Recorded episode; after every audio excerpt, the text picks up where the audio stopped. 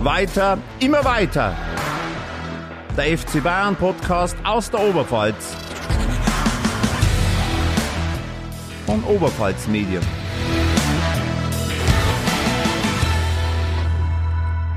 Ja, Servus, Grüß Gott und habe die Ehre, liebe FC Bayern Fans, FC Bayern Hasser, Sympathisanten oder wie auch immer ihr zu dem Verein steht. Hier ist weiter mal weiter der sympathische kleine FC Bayern Podcast aus der Oberpfalz und wir sind zurück aus der Sommerpause. Wir haben quasi den Trainingsbetrieb wieder aufgenommen, nachdem die Saison bald wieder losgeht. Ich hätte eigentlich gehofft, dass heute mein geschätzter Kollege Fabian Lieb wieder an meiner Seite ist.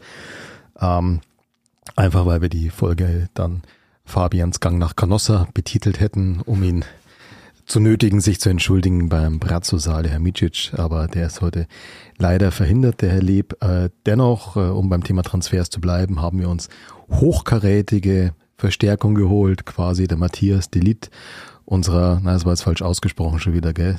Mat Matthias. Matthijs. Mach das Licht an, der Licht. Matthijs Delicht der Oberpfälzer Podcast-Szene, Sebastian Böhm. Servus. Ja, hallo, Servus, danke für die Einladung. Ähm, ja, wir sind mitten in der Vorbereitungsphase quasi jetzt. Äh, normalerweise schwänze ich die immer zu anstrengend, aber für euch mache ich eine Ausnahme.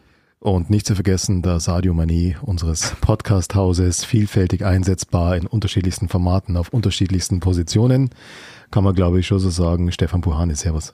Servus.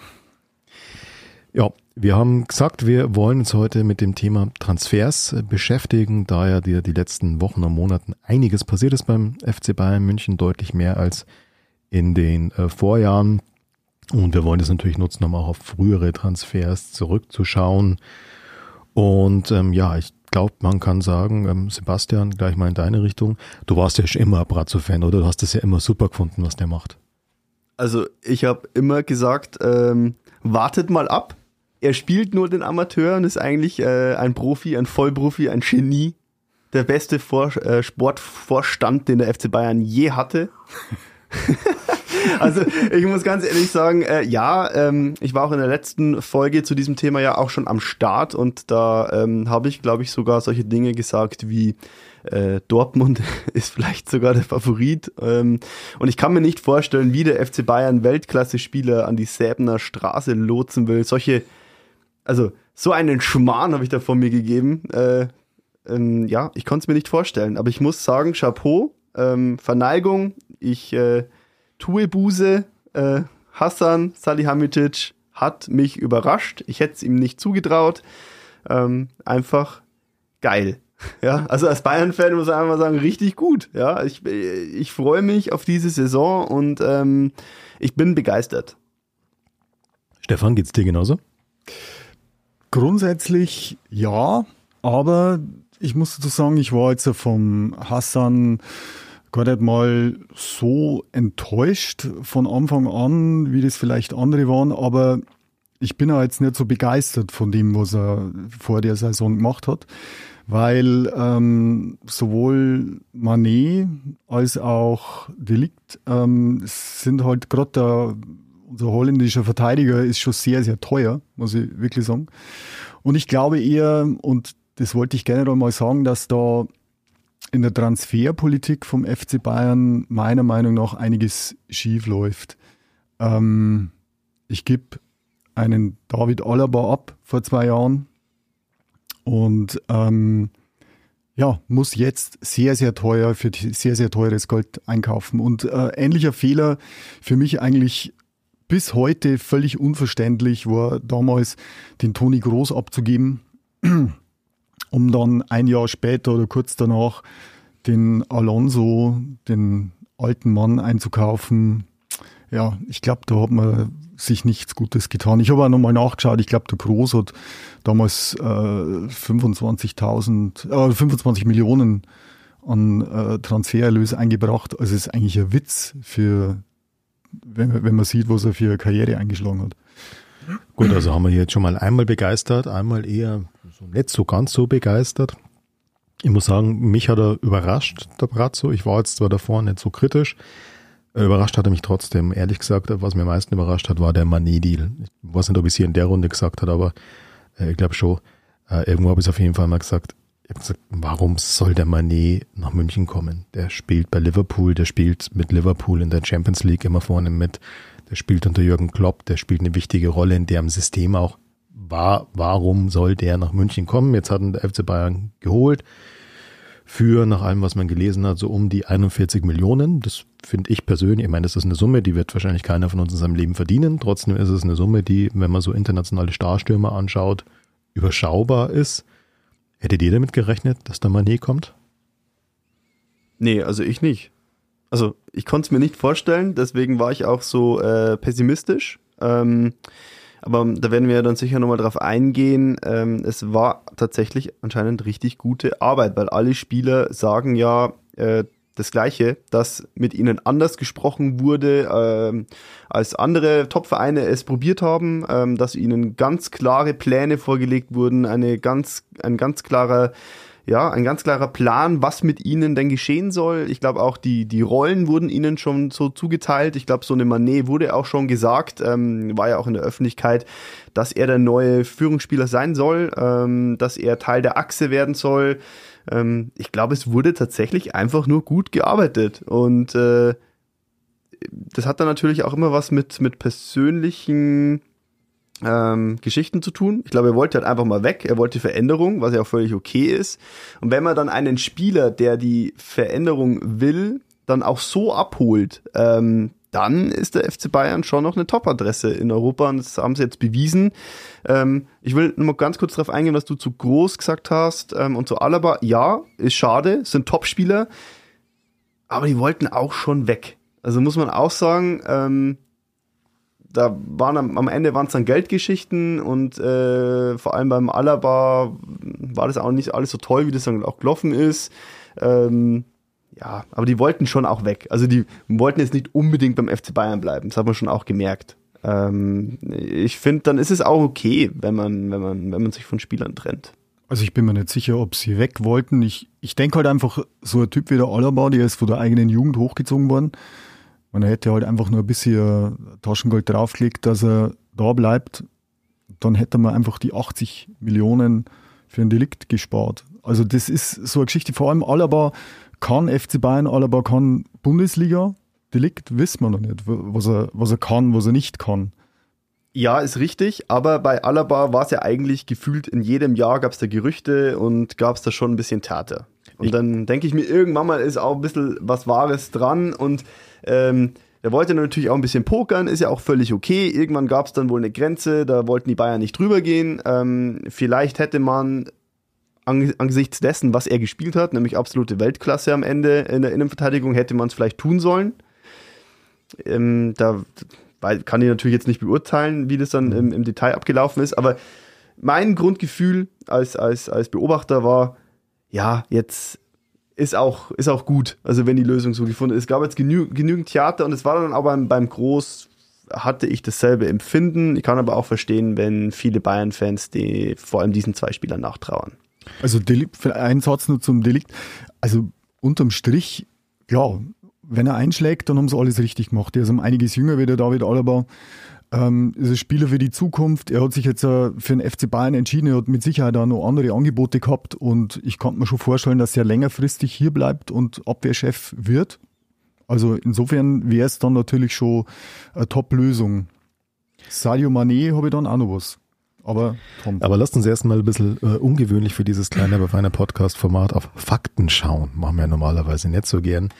Kleine Übersicht der Zu- und der Abgänge. Ich würde tatsächlich mit den Abgängen anfangen, weil Sebastian, da hast du mir gerade eigentlich die Überleitung gegeben. Er wollte weg. Es gab jedes Jahr Gerüchte. Es gab Theater. Ich weiß nicht, wie es euch ging. Ich war irgendwann so weit, dass ich mir gedacht habe, hockst den Robert Lewandowski in der Schubkarre. Ich fahre ihn persönlich nach Barcelona runter. Also, und zwar nicht, weil er schlechter Spieler ist, um Gottes Willen, das ist das Gegenteil von einem schlechten Spieler, aber wenn jemand so dringend weg will, wenn jemand sich anscheinend nach einer gewissen Zeit so wenig mit dem Verein und den Zielen identifiziert, wenn es anscheinend so viel Theater auch mit, ja, mit dem Vorstand und mit dem Trainer gibt. Ich war, glaube ich, wie viele Bayern-Fans, einfach nur froh, als das Ding mal unter Dach und Fach war. Und ähm, ja, 50 Millionen, glaube ich, mit, mit Zuschlägen, alles rundum und um. Und ja, da habe ich mir schon ehrlich gesagt Wochen vorher die Frage gestellt, ob das jetzt nicht vom Kahn und vom Salihamidzic einfach nur wahnsinnig gut gespielt ist. Weil Barca hat sich aus dem Fenster gelehnt. Barca hat ja auch den eigenen Mitgliedern ganz offensiv gesagt, hey, wir wollen den holen. Also auf Deutsch gesagt, die Bayern konnten ja eigentlich auf ihren Preisvorstellungen einfach bleiben, weil Barcelona musste den ja holen. Oder wie seht ihr das?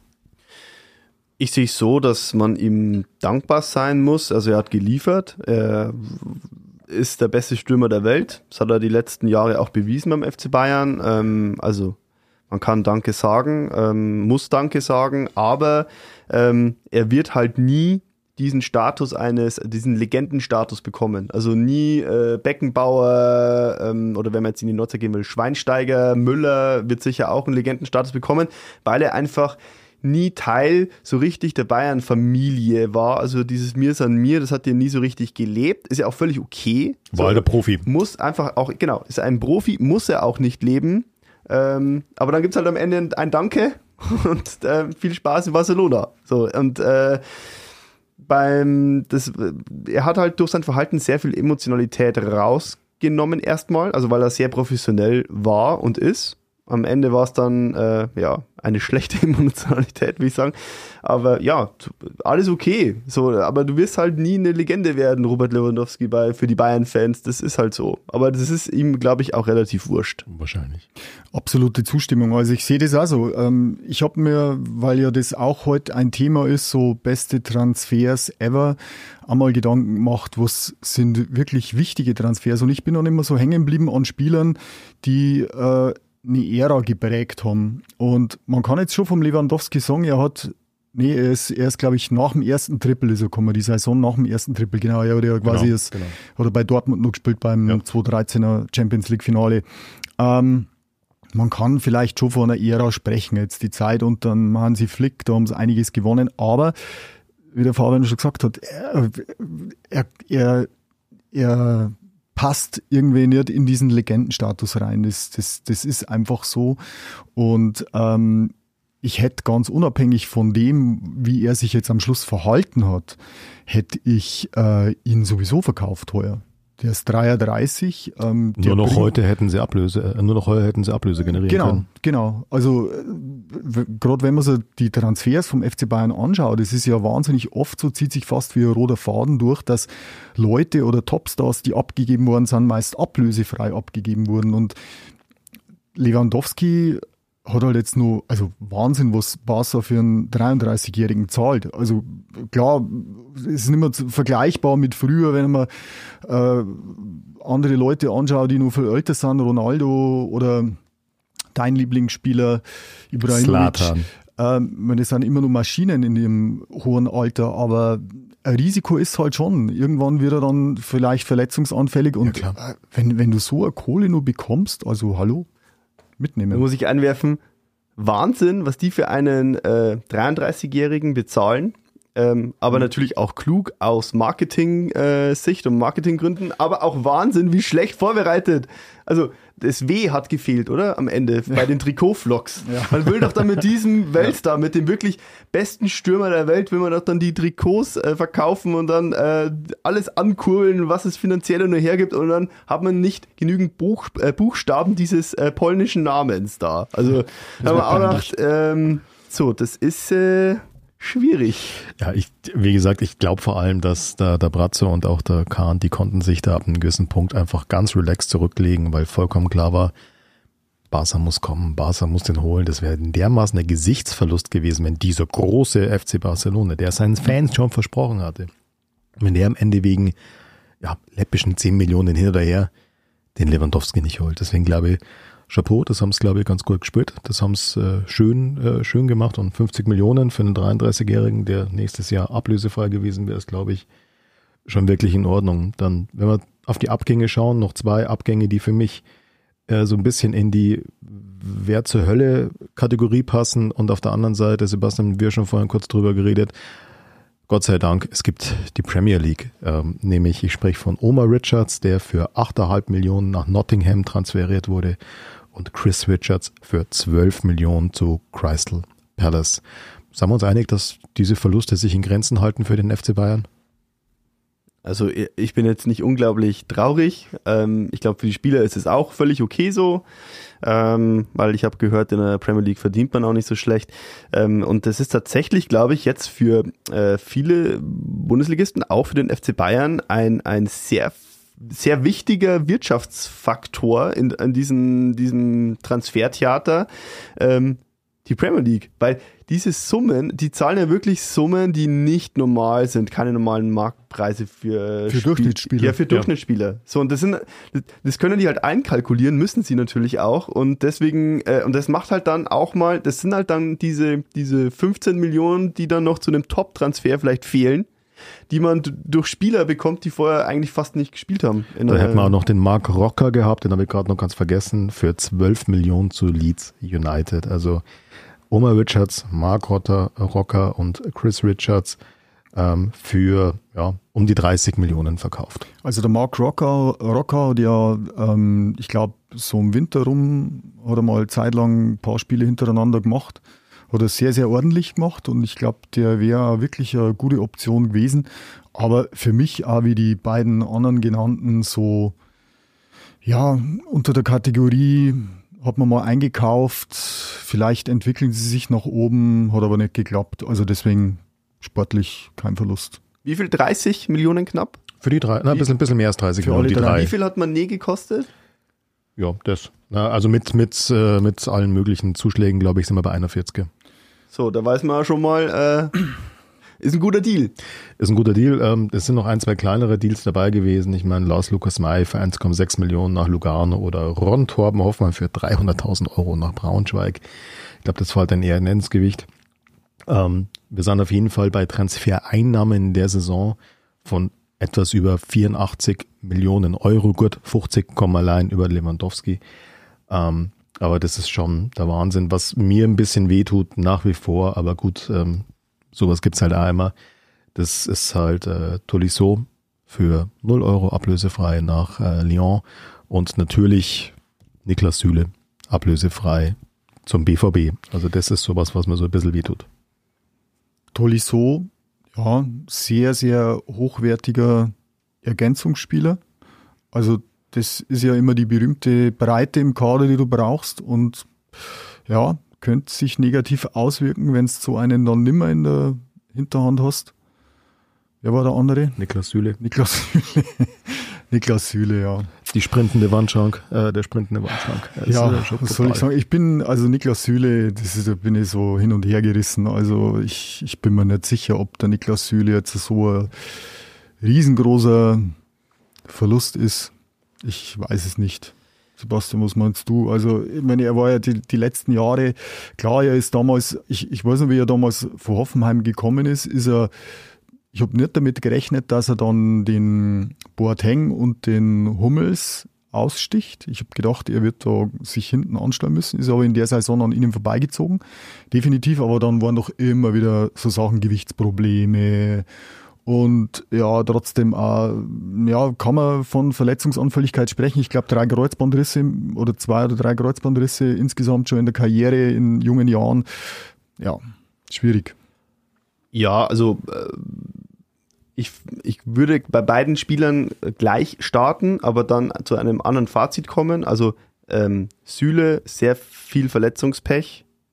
Er hat sich aber auch irgendwie nie so richtig wohl gefühlt in München. Ähm, war mein Eindruck. Äh, hat irgendwie nicht so gepasst. Ich, hat sich auch für mich jetzt nach der richtigen Entscheidung angefühlt, ihn abzugeben. Beim äh, Tolisso, bei Corentin, äh, Tol, bei Corentin Tolisso. Bien sûr. Oui, oui. Ähm, der hatte auch sehr viel Verletzungspech und da finde ich es halt echt schade, weil der ähm, hatte ja tatsächlich ja auch schon irgendwie in Bayern Bettwäsche damals äh, geschlafen und war Bayern-Fan, hat er auch kundgetan. Und das, er hat er, mir immer das Gefühl vermittelt, ihm ist der FC Bayern wirklich sehr, sehr wichtig. Und äh, ich glaube, das war jetzt auch äh, so ein Zeichen, hey, pass auf, für dich gibt es einfach zwei Vereine, den FC Bayern und Lyon. Und jetzt hat's bei uns, wird's halt einfach jetzt auch nicht mehr klappen. Äh, so, wir lassen dich jetzt ablösefrei einfach zu deinem äh, Heimatclub wieder gehen. Das ist eine super saubere Lösung, finde ich. Ähm, ja, und ich glaube, das ist aber, äh, ich habe damit ähm, mit beiden bei beiden Deals kein Problem. Beim, beim Süle eben aus, aus den genannten Gründen und beim Tolisso eben irgendwie aus den menschlichen Gründen. Gut, also am Ende des Tages ist es ja auch normal, dass Spieler irgendwann eine Veränderung wollen oder auch äh, ja, mehr Einsatzzeiten wollen. Ich denke schon, dass äh, der Niki Süle bei Dortmund die Chance hat, wirklich Stammspieler zu sein, immer in der Innenverteidigung zu stehen. Deswegen kann ich das, kann ich das schon durchaus nachvollziehen. Null Euro finde ich für so einen Spieler, also ablösefrei finde ich für so einen Spieler natürlich trotzdem einigermaßen bitter. Trotz allem, wie vorhin gesagt, 84 Millionen generiert an Einnahmen durch Lewandowski, aber eben auch durch diese ganzen vollkommen überpreisten Premier League Transfers, wo du dann denkst, ja, wenn die Engländer das Geld unbedingt raushauen wollen, wir nehmen es. Danke, Nottingham. Danke, Leeds. Crystal Palace haben wir dann auch noch. Äh, bevor wir jetzt mal zu den Neuzugängen gehen und die auch mal ein bisschen detaillierter zugehen. Das wird, glaube ich, sehr, sehr spannend. Gehen wir noch kurz ab in die Werbung. Auch wir müssen Geld verdienen.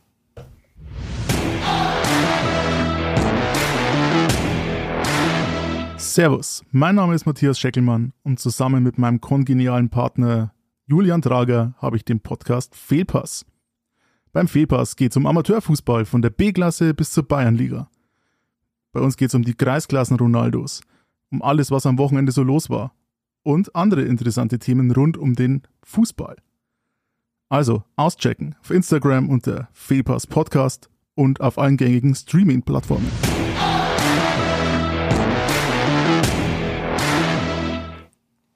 Ja, herzlich willkommen zurück bei Weiter mal weiter, dem FC Bayern Podcast aus der Oberpfalz. Wir beschäftigen uns heute mit den Transfers, die der FC Bayern schon eingetütet hat in diesem Sommer und da waren ja doch die ein oder anderen Überraschungen dabei. Wir haben es vorhin schon gesagt, der Manet-Transfer hat uns einigermaßen überrascht. Ähm, ich würde jetzt gerne die Transfers mal durchgehen und ich würde tatsächlich bei Manet starten, weil das halt schon der größte Topstar-Transfer ist, glaube ich, der Leuchtturm-Transfer, auch wenn es nicht einmal der teuerste Transfer war. Aber wie schon erwähnt, ich habe nicht gedacht, dass der kommt, weil unter Klopp jedes Jahr irgendwie um die Premier League spielen, unter Klopp jedes Jahr in der Champions League vorne mitspielen, das ist ja schon eine Hausnummer. Der war ja auch dort Stammspieler, war nicht so, dass er nicht äh, zum Zuge gekommen ist. Und dass der dann kommt für die ja, vergleichsweise überschaubare Summe von etwas über 40 Millionen, ja, das fand ich schon krass. Wie habt ihr dieses ganze Wechselspiel miterlebt? Also ich kann, wenn ich jetzt mal anfangen darf, ich kann es nicht ganz nachvollziehen, warum er denn gekommen ist. Aber ist schön, oder? Es, na, doch, ich finde es super, dass er spielt und er hat am, am, beim Supercup gezeigt, was in ihm steckt. Also definitiv eine Verstärkung für den FC Bayern. Aber warum, wie du schon gesagt hast, Stammspieler, absoluter Superstar bei Liverpool, warum der weg will? Also das muss irgendwelche anderen Gründe haben. Finanzielle Gründe können es nicht sein. Ähm, was Neues, ja, mag sein, aber grundsätzlich bin ich nicht sicher, ob das für soll es der Lewandowski-Ersatz sein? Wenn ja, dann ist für mich ein falscher Einkauf. Ich meine, es war immer viel, ist viel spekuliert worden, dass der Nagelsmann eine Systemänderung hinlegen will und er hat beim Supercup ja auch schon mit zwei Spitzen spielen lassen. Aber um das einfach mal deutlich zu sagen, ähm, für mich wäre eigentlich die Lösung gewesen, ich hätte um alles auf der Welt versucht, den Haaland zu kriegen. So, um Lewandowski verkaufen, Haaland bekommen. Ich meine, dass sich der Haaland jetzt mit Man City äh, Trikot ablichten lässt und sein Papa hat da schon gespielt. Ich weiß nicht, ob das alles PR ist, aber ob er da wirklich dahinter steckt, das ist die große Frage. Äh, natürlich kann man auch mit der Kohle, die Man City da locker macht, vielleicht nicht mithalten. Aber auf der anderen Seite wäre das für mich halt schon eine optimale, die optimalste Lösung gewesen. Und da traue ich persönlich schon sehr, sehr nach ich glaube, dass sie es beim äh, bei Erling Haaland probiert haben. Äh, ich glaube, deswegen war auch Lewandowski sehr verärgert. Ähm, wird schon seine Gründe gehabt haben. Ich glaube, sie waren da wirklich dran. Ähm, auch was man da so aus den verschiedensten Quellen ähm, so aufnehmen kann. Ja, es hat halt nicht geklappt. Also war viel zu teuer. Man konnte da nicht mithalten. Ich glaube, dass es dem Erling Haaland ziemlich wurscht ist am Ende, also vielleicht ein kleiner Aspekt, ob das sein Vater gespielt hat oder nicht. Ich äh, glaube halt, es kommt sicher nicht von ihm. Das ist halt einfach nur geschickte PR. Ähm, Wäre auch äh, eine sehr liegen gelassene Chance von der PR-Abteilung von City, das nicht zu nutzen. äh, ist ja geschenkt. Also alles gut. Ähm, Ja, ich, ich freue mich einfach total auf den äh, Manet. Ähm, ja, Sadio, Sadio Mané ist, glaube ich, genau der Spieler, den der FC Bayern jetzt mal braucht. Äh, ich glaube, dass es genau richtig ist, mal eine, so wie es jetzt ausschaut, eine Zwischensaison mindestens mal ohne echte Neun äh, zu haben. Ich glaube, dass das auch ähm, jetzt mal die Chance ist, äh, für Julian Nagelsmann mal seine Vorstellungen richtig äh, umzusetzen. Ähm, ich glaube, dass die Gegner da ziemlich schwindelig gespielt werden. Ich glaube, dass da äh, vier, fünf, sechs offensive Spieler jetzt dann am Start sind, die, äh, die jetzt die Chance wittern, äh, ihre Stärken mal auszuspielen. Und äh, ich glaube, dass das ähm, auch perfekt zu Thomas Müller passt, ja, den, den, den, den Gott im Halbraum, ja, also das wird einfach, äh, die, ich glaube, dass äh, viele Champions League Gegner sich da auch umschauen werden, wie, wie schwindelig die da gespielt werden. Das wird ein, das wird ein, ein, ein Kontakt System werden da vorne und ich, ich freue mich wahnsinnig drauf. Ähm, und so wie es ausschaut, ist man ja an den Mr. Kane äh, von Tottenham ja mal noch dran für nächstes, also für nächstes Jahr, was man da so hört. Ähm, ich glaube, man will sich erstmal anschauen. Äh, und ich muss ganz ehrlich sagen, äh, warum Manet zu Bayern kommt, mhm. konnte sich ja keiner vorstellen. Und ich habe dann ähm, also ich habe mir dann auch gedacht, das hat, war dann auch immer wieder, ist dann wieder mal durchgeklungen. Man vergisst und hat unterschätzt seine Salzburger Zeit. Der war ja in Salzburg und da hat er dann auch vom, vom FC Bayern da die, die Strahlkraft vom FC Bayern, die hat er schon wahrgenommen. Ähm, die ist dann auch über die Alpen und an die Alpen dann schon auch äh, noch, hat es noch gereicht.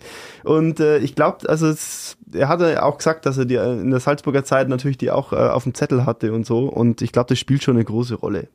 Ja, ich bin, was das System angeht, bin ich, bin ich sehr bei dir. Ich glaube auch, dass Manet, Nagelsmann einfach Optionen gibt, die bisher nicht hatte. Ich meine, man hat jetzt ja im Nachhinein auch äh, gelesen, dass anscheinend Lewandowski auch was Training und was System angeht, durchaus andere Vorstellungen hatte wie Nagelsmann.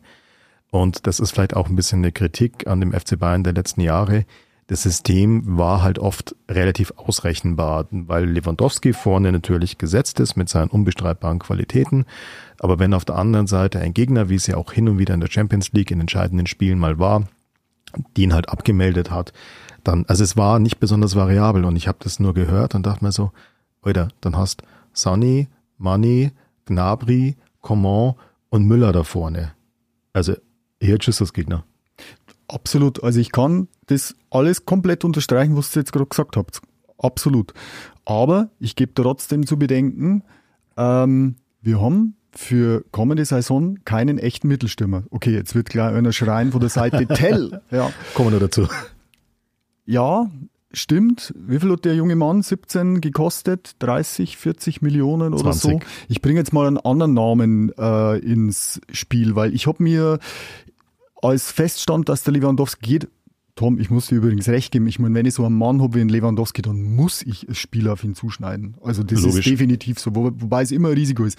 Also die letzten Jahre, wenn der mal ausgefallen wäre, dann ja, wäre es schwierig geworden. Da hast du halt nur das Glück, dass der halt auch einfach vom Gesundheitlichen, dass der natürlich so ein Vollprofi ja. ist, so durchtrainiert ist, genau. dass er selten ausgefallen ist. Aber ähm, und ich finde das auch, dass man unglaublich variabel ist, dass man mit zwei Spitzen spielen kann, dass, dass das mehr spielerisch in der Offensive ist. Aber ich nehme mir doch nicht die Chance, trotzdem einen Stoßstürmer zu haben. Nämlich bei Spielen, wo es vielleicht äh, knapp wird, wo halt einfach die, äh, die gegnerische Abwehr äh, entsprechend Schwächen hat, dass ich einen Stoßstürmer habe. Und dann hole ich mir doch keinen 17-Jährigen, der null Erfahrung im Seniorenbereich hat, sondern ich hole mir zum Beispiel den Sascha Kalajdzic vom VfB Stuttgart, der Bundesliga kann, der lange verletzt war und dann zurückgekommen ist und wieder Bundesliga konnte, der Tore geschossen hat, fast wie am Fließband in Stuttgart. So einen hole ich mir den doch. Der ist 25 Jahre alt, äh, der hat es bewiesen und das habe ich ein bisschen vermisst, dass der überhaupt nicht auf dem Zettel gestanden ist. Also ich soll mir der, der Tell, dessen Vornamen ich nicht weiß. Mattis. Mattis, schon wieder Mattis. Nee, nicht Matthijs, Mattis. Ach so. Also der Mattis Tell soll er, ja, mir, soll er mich eines Besseren belehren. Aber ich hätte mir trotzdem gern einen gestandenen Mittelstürmer gewünscht. Wobei ich mal wirklich sagen, also so, so Leute wie der Kane, du hast ihn jetzt vorhin, ist für mich, also das ist für mich dann schon ein bisschen Utopie, weil. Also, nee, ich glaube nicht. Glaubst du nicht? Nö. Das habe also ich bei Mané auch gedacht, dass Utopie ist. Ja, aber der Kane ist ja noch nicht, hat ja noch nicht das Alter. Wer- Mané ist 30. Ist, Ablöse, Kane- ist nächstes Jahr ablösefrei. Tatsächlich, okay. Ja. Ja, aber ansonsten, wenn du das so ein, die, die ganzen anderen Stürmer anschaust, auch in der Bundesliga, also da wäre jetzt keiner dabei gewesen, wo's, wo ich gesagt hätte, hey, aber Kalajdzic, glaube ich, hätte mir gut gefallen. Also ich bin gespannt, ich kann den Gedankengang, den du gerade geäußert hast, absolut nachvollziehen. Ich glaube eben, dass die jetzt da vorne eine sehr variable Offensive haben, die extrem spielstark ist. Aber die entschei- entscheidende Frage wird natürlich sein, genau in den Spielen, auf die du gerade angespürt hast, ähm, enge Spiele, eklige Spiele, wo das Spielerische auch nicht so zum, zum Vorschein treten kann, wo du vielleicht tatsächlich so die Brechstange vorne brauchst, da ist eben die Frage, haben sie da jemand? Und da bin ich bei dir. Glaube, ja, haben es nicht. Außer der Sebastian sagt mir jetzt, brauchen es auch nicht. Ähm, weiß ich nicht, das wird sich zeigen. ähm, aber es wurde sich ja anscheinend aktiv gegen eine ähm, schon gestandene Nummer 9 entschieden. Weil sonst hätte man den Stuttgarter Stürmer ja verpflichtet. Solider Bundesliga-Stürmer auf jeden Fall. Äh, wäre man äh, ein Stück weit auf Nummer sicher gegangen, aber äh, man hat sich äh, für einen jungen ähm, Stoßstürmer äh, entschieden, den man erst aufbauen muss. Das wollen sie so. Äh, sie wollen variabel vorne spielen, anscheinend, weil anders kann man die Entscheidungen nicht verstehen. Und man vergisst auch noch ein bisschen den Choupo-Moting. So, den kann man dann auch mal reinschmeißen in der Schlussphase. Der hat bis jetzt auch immer äh, seinen Fuß auch mal reingehalten und hat eigentlich ganz gut genetzt dann am Ende. Ähm, und so einen äh, Joshua Zirkzi da, finde ja. ich wirklich echt ganz gut. Ähm, ich hoffe auch, dass der nicht verliehen wird, weil der hat uns mal, ähm, um so mal den Arsch, also den A-Punkt gerettet, äh, als mal in der Phase, wo es wo es nicht so lief. Ja. Du hast vorhin Ähm, schon Arsch gesagt. Habe ich schon. ja, dann, er hat uns den Arsch gerettet. Er hat da wirklich mal, da gab es mal zwei, drei Bundesliga-Spieltage, da hat er mal äh, Ja. richtig abgeliefert. Und der war jetzt auch, äh, wenn ich mich nicht täusche, äh, in Anderlecht. Oder? Beim RSC Anderlecht. War der nicht in Belgien? Er, er, was Anderlecht wäre.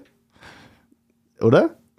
Er, er war bei Anderlecht. Da lege ich es mir einfach mal fest. Und äh, er hat da überzeugt. Ähm, und äh, deswegen, warum, warum nicht? Also, Ja, warum nicht? Klar. Aber nochmal, ich muss trotzdem nochmal ein bisschen in die His- Historie blicken des FC Bayern. Also ich glaube, man kann, man kann, wenn ich das auf die Schnelle zu überblick, bis zu Gerd Müller Zeiten zurückgehen. Da, hast, da haben die Bayern immer, immer einen, einen starken Torjäger vorne drin gehabt, einen klassischen Mittelstürmer. Das war der Gerd Müller, das war der Rummenigge danach. Dann irgendwann war der Roland Wohlfahrt, Giovanni Oelber, Makai, Roque Santa Cruz. Rocky Santa Cruz, naja, okay. ähm, Gomez, ja, also du hast immer die Torjäger gehabt. Sie haben, sich, sie haben sich immer die Torjäger geholt und heuer erstmals Hassan und Olli sagen nein. Aber ich bin deswegen extrem gespannt auf die Saison. Ich glaube, man hat äh, im Supercup schon ein bisschen gesehen, zu was diese Offensive imstande ist, weil die indiv- individuelle Klasse von denen, die sticht sowieso schon raus. Wenn die jetzt noch miteinander können, dann wird's ein Wahnsinn für die Gegner. Gut, defensiv war es teilweise noch ein bisschen Vogelwild. Das ist nochmal ein anderes Thema, andere Baustelle. Ich bin tatsächlich sehr gespannt, weil ich kann mir sehr gut vorstellen, also Szenario für die nächste Saison, also Bundesliga, ich glaube ehrlich gesagt, werden sie wieder, ich formuliere es mal sehr vorsichtig, wieder ein großes Wort bei der Vergabe des Meistertitels mitsprechen. Und ich glaube nicht, dass diese vom Herrn Watzke prognostizierte Wachablösung und der Einbruch beim FC Bayern jetzt in der kommenden Saison kommt. Aber gerade in der Champions League bin ich gespannt. Da kann ich mir gut vorstellen, dass sie halt mit berauschenden Ergebnissen und mit berauschendem Spiel erst einmal durch die Vorrunde rutschen und dann weiterkommen. Und wenn sie dann aber, keine Ahnung, sagen wir mal, auf Atletico Madrid treffen, dann wird's halt vielleicht auch mal schwierig ohne diese echte Nummer 9. Ja, auf jeden Fall. Ähm, ich bin auch, also ich bin zwar überzeugt davon, dass Dortmund schon ein Stück näher ranrücken Ja. wird. Äh, ich bin äh, eine Personalie vielleicht dazu auch noch, also ich bin eigentlich fast schon schwer enttäuscht, dass wir uns den Schlotterbeck nicht gesichert haben, der für mich einer der äh, besten Innenverteidiger ist, die wir zurzeit haben und da mit Sicherheit auch noch in die Weltklasse vorrücken wird. Äh, der wäre weitaus billiger gewesen als Delikt. Äh, aber ja, das steht wieder auf einem anderen Blatt. Äh, Grundsätzlich ja, bin ich auch der Meinung, dass kein Weg an den Bayern vorbeiführen wird. Ich habe ich hab Leverkusen noch ein bisschen am Zettel gehabt, aber die haben sie jetzt so dämlich angestellt im DFB-Pokal. Da bin ich jetzt mit der These bin ich schon wieder durch. Ja, ansonsten sehe ich keine Mannschaft, höchstens das kristallisiert sich wirklich eine Überraschungsmannschaft raus. Der Mario Götze erlebt seinen dritten Sommer in Frankfurt. Aber nee, dass, dass über 34 Spieltage da eine Gefahr sein könnten, kann man mir nicht vorstellen. Ähm, ich sehe das nicht so, dass es äh, für die, also dass es nur auf eine echte Nummer 9 ankommt am Ende in den K.O.-Spielen der Champions League. Ähm, ich glaube, es ist nicht entscheidend. Entscheidend war bei Bayern immer, dass es eine Achse gab. Eine wichtige, funktionierende Achse. Und da ist der wichtigste Spieler, deswegen ist für mich auch nicht Mané der Königstransfer, werde ich gleich nochmal sagen, sondern äh, Mathis de Licht. Weil ich äh, glaube, also wenn der funktioniert, und der ja wirklich der neue Abwehrchef ist, wie, wie vorgesehen, weil Upamecano und Hernandez haben es ja bewiesen. Sie sind Weltklasse Innenverteidiger, aber keine Abwehrchefs. So, es wird auf den, auf den jetzt hinten ankommen. Sondern hat man Neuer, dann hat man die Licht, dann hat man einen äh, Kimmich, äh, Goretzka im, im Mittelfeld und vorne hat man einen Müller, der den Ton angibt. Dann hat man eine Achse, wo ich sage, ja, wenn die funktioniert, dann können die auch mal gegen Atletico bestehen und äh, auch mal so eine so eine äh, im positivsten Sinne äh, ausgedrückte Saubande aber be, äh, ja, besiegen. Ja, das werden einfach äh, schwierige Spiele und die werden auch mal draufhalten und so, das ist alles okay. So, aber da braucht man eine Achse da bra und das, ich, ich sehe das schon so. Nee, definitiv, aber ich glaube einfach, der echte Mittelstürmer, das wäre halt einfach eine taktische Variante gewesen, die ich nur zusätzlich gehabt hätte.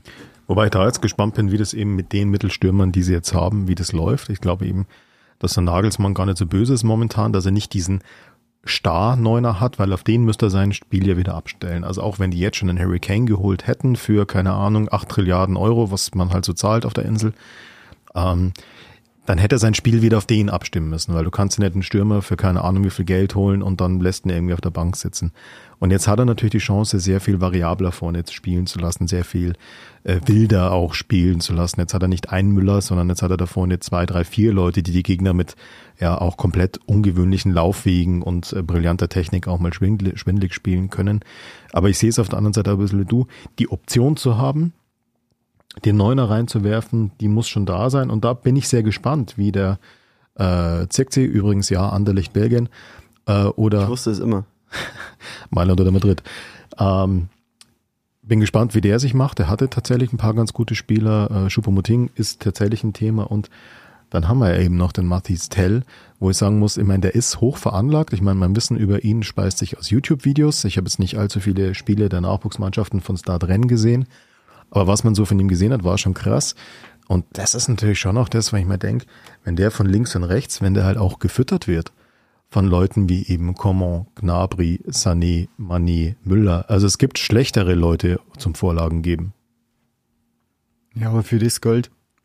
Also das ist schon ein Punkt, ähm, das ich mir notiert habe in der Vergangenheit hast du halt sehr viele super, super hoffnungsvolle Talente verpflichtet für viel Geld und die meisten waren dann wirklich Rohrkrepierer, also Stichwort Breno. Ja, das, das, ja, mit welchen Vorschusslorbeeren ist der gekommen und letztendlich hat er sich nie durchgesetzt. Nicht zu vergessen Renato Sanchez. Renato Sanchez, ja. Und ich habe da auch zu diesen, zu diesen Verpflichtungen habe ich eine ganz eigene Theorie, nämlich ich kann es nicht nachvollziehen und es zieht sich also ein bisschen wie ein roter Faden durch die Bayern-Einkaufspolitik. Sie holen immer nicht Bundesliga erprobte Spieler, so nenne ich es jetzt mal, aus dem Ausland. Und meistens klappt es nicht mit denen. Also als Beispiel eben Sanchez, äh, Breno, äh, Bravheit früher, Benatia, Pranic, so, das hat nicht funktioniert. So, wenn man aber dann schaut, wenn sie Leute aus der Bundesliga geholt haben, also Bundesliga erprobte Spieler, ähm, also da muss man bloß zurückgehen in die Zeit vom Ottmar Hitzfeld, äh, egal ob das der Linke war, Se Roberto ähm, oder noch ein bisschen früher der, der Tana, ah, der Giovanni Elber, das, Giovanni Elber ist ja auch vom VfB Stuttgart gekommen, hat ja jahrelang dort gespielt. Ähm, Paulo Sergio, das, die haben alle funktioniert. Und für mich ist es schon klar erkennbar, dass das Bundesliga halt einfach schon nur was anderes ist wie die portugiesische oder die brasilianische oder die keine Ahnung was für Liga. Ähm, ja, und man versucht es jedes Jahr wieder. Und du hast ja eingangs schon aufgezählt, wie wir alles abgegeben haben. Mhm. Das waren ja auch wieder drei Kameraden, die eben dies nicht geschafft haben. Und deswegen, also, deswegen, Richards, Richards und Rocker. Deswegen würde ich es zum Beispiel sehr begrüßen, wenn aus, aus Leipzig noch der, der Leimer käme. Ja? Weil ja, das ist für mich genauso ein Kandidat, der, klar, der wird sich schwer tun bei dem Mittelfeldangebot, dass er sich da durchsetzt. Aber ich glaube, er hat ja auch schon bewiesen, er kann's. Also zumindest in der Bundesliga. Ähm, das wäre für mich dann eher, also so einen würde ich mir eher holen, wie jetzt zum Beispiel den äh, Grafenberg. Aber ganz kurz noch äh, zurück zum Tell, zum Matthias Tell. Ähm, ich bin total gespannt. Ich kann das überhaupt nicht einschätzen. Wie gesagt, ein paar YouTube-Videos gesehen, das war's dann. Ähm, neige dazu zu sagen, ja, die werden sich schon was dabei gedacht haben. Ich habe einen spannenden Artikel gelesen, da hieß es halt auch, naja, die Bundesliga und auch der FC Bayern haben halt jetzt nicht die Kohle wie die Engländer oder auch die Spanier. Na gut, die haben sie ja nicht, aber die geben es trotzdem aus, wurscht. Ähm, um jetzt zu sagen, wir holen jetzt ständig irgendwelche Superstars für 100 Millionen, sondern du musst letztlich auch diese Wetten auf die Zukunft abschließen und äh, vielleicht klappt es einmal von fünfmal, dann hast Glück gehabt und die anderen viermal klappt es halt nicht. Ich bin total gespannt, auf den, den zu sehen. Ich bin auch gespannt, wie der eben zusammenspielt, wie der agiert mit den anderen. Äh, Spielintelligenz und so weiter ist ja absolut da bei dem. Aber ich kann es momentan überhaupt nicht einschätzen, ob der einschlagen wird. Ich meine, wenn der einschlägt, dann ist es wow, dann sagen alle, wie hat der FC Bayern denn den bekommen, den wollte doch halb Europa. Und wenn er nicht einschlägt, heißt, ah ja, wieder einer aus dieser, aus dieser Kategorie Rocke Santa Cruz, ewiges Talent, aber irgendwie nichts draus geworden. Außer ein cooles Video mit den Sportis. Also ich als riesengroßer Brazzo-Fan äh, muss sagen, ich, ich habe jetzt einfach mal ein Grundvertrauen. Ähm, es ist natürlich eine Wette auf die Zukunft, aber mir ist das Bild ein bisschen zu düster, ähm, was mir der Stefan da zeichnet. Weil, ähm, den Namen will ich ja unbedingt mal reinbringen, Marco Neppe. Ja, das ist ja der, der, der große Mann hinter ähm, Hassan Salihamidzic, der Kaderplaner des FC Bayern, ist 35 Jahre alt oder 36, ich glaube 35, auf jeden Fall Mitte 30, nicht alt. Ähm, und hat äh, schon echt geliefert. Und das ist, äh, der ist damals mit, ähm, mit dem äh, Herrn Reschke aus Leverkusen mitgekommen und ist aber geblieben und ist immer weiter aufgestiegen. Und, ähm, ähm, und ihm werden auch zum Beispiel äh, Transfers zugeschrieben wie Kimmich damals, der ja wirklich, also das war damals so ein, so ein, so ein, so ein Rocker-Transfer. Also äh, ja, kann man mal machen. Und also kon, niemand hat damit gerechnet, dass der so eine Rolle spielen wird. Oder auch ein äh, Alfonso Davis, ja, äh, wird ihm zugeschrieben, der, aus, der, aus, der, aus der kanadischen Liga, ja. Ja, äh, ja, also muss man mal, muss man immer sagen, also Marco Neppe, nicht, nicht schlecht. Darf er auch Ähm, künftig auf der Bank Platz nehmen. Finde ich aber auch wichtig. Das hat auch wieder so ein bisschen Höhnes Rummenige Vibes, wenn da Kahn und Bratzo oben sitzen. Äh, Finde find ich gut. Und äh, ich finde, das hat der auch verdient. Also was man so hört, hat er auch einen super Draht zur Mannschaft, er spielt eine super wichtige Rolle, der ist immer mit dabei. Ähm, ich glaube auch, dass der ja, teilweise schon auf einer Ebene mit Brazzo steht, äh, so von Entscheidungen und so, die da getroffen werden. Und das finde ich aber auch fein vom, äh, als Brazzo-Fan kann ich das ja sagen, äh, äh, ich finde es auch fein von ihm, weil man merkt jetzt auch, dass er ihn auch immer wieder in den Mittelpunkt auch drängt und auch sagt, hey Leute, hier Marco Neppe, äh, der macht es, also der ist ganz wichtig und er ist da beteiligt und ähm, das machen sie auch schon ganz gut. Ähm, sie bauen sich da jetzt wieder so, so, so ein Dreier-Ding da auf ähm, und ich glaube, das ist, äh, ich wollte es einfach mal platzieren, weil ich glaube, dass der ganz wichtig ist und ähm, in den letzten Jahren auch ähm, ja tatsächlich gute Transfers äh, getätigt hat, die dann eben keine Rohrkrepierer geworden sind, sondern auch durchgestartet sind. Man, teilweise konnte man dann nicht damit rechnen, deswegen wenn die so viel Geld ausgeben für diesen jungen Mann, dann werden sie sich schon was dabei denken. Und jetzt erstmal Also da äh, muss sich muss sich, Optimismus. muss sich der Fabian, der echte Fabian, dann äh, nicht beim Brazzo entschuldigen, sondern muss eigentlich den Neppe loben. Ja, Ja, du hast mich vorher Fabi genannt, aber Ja, es ist ja. für mich, das ist für mich immer, immer Motivation, wenn du mich Fabi nennst. Das ich Und, gut. und Anderlecht ist in Italien, Leute.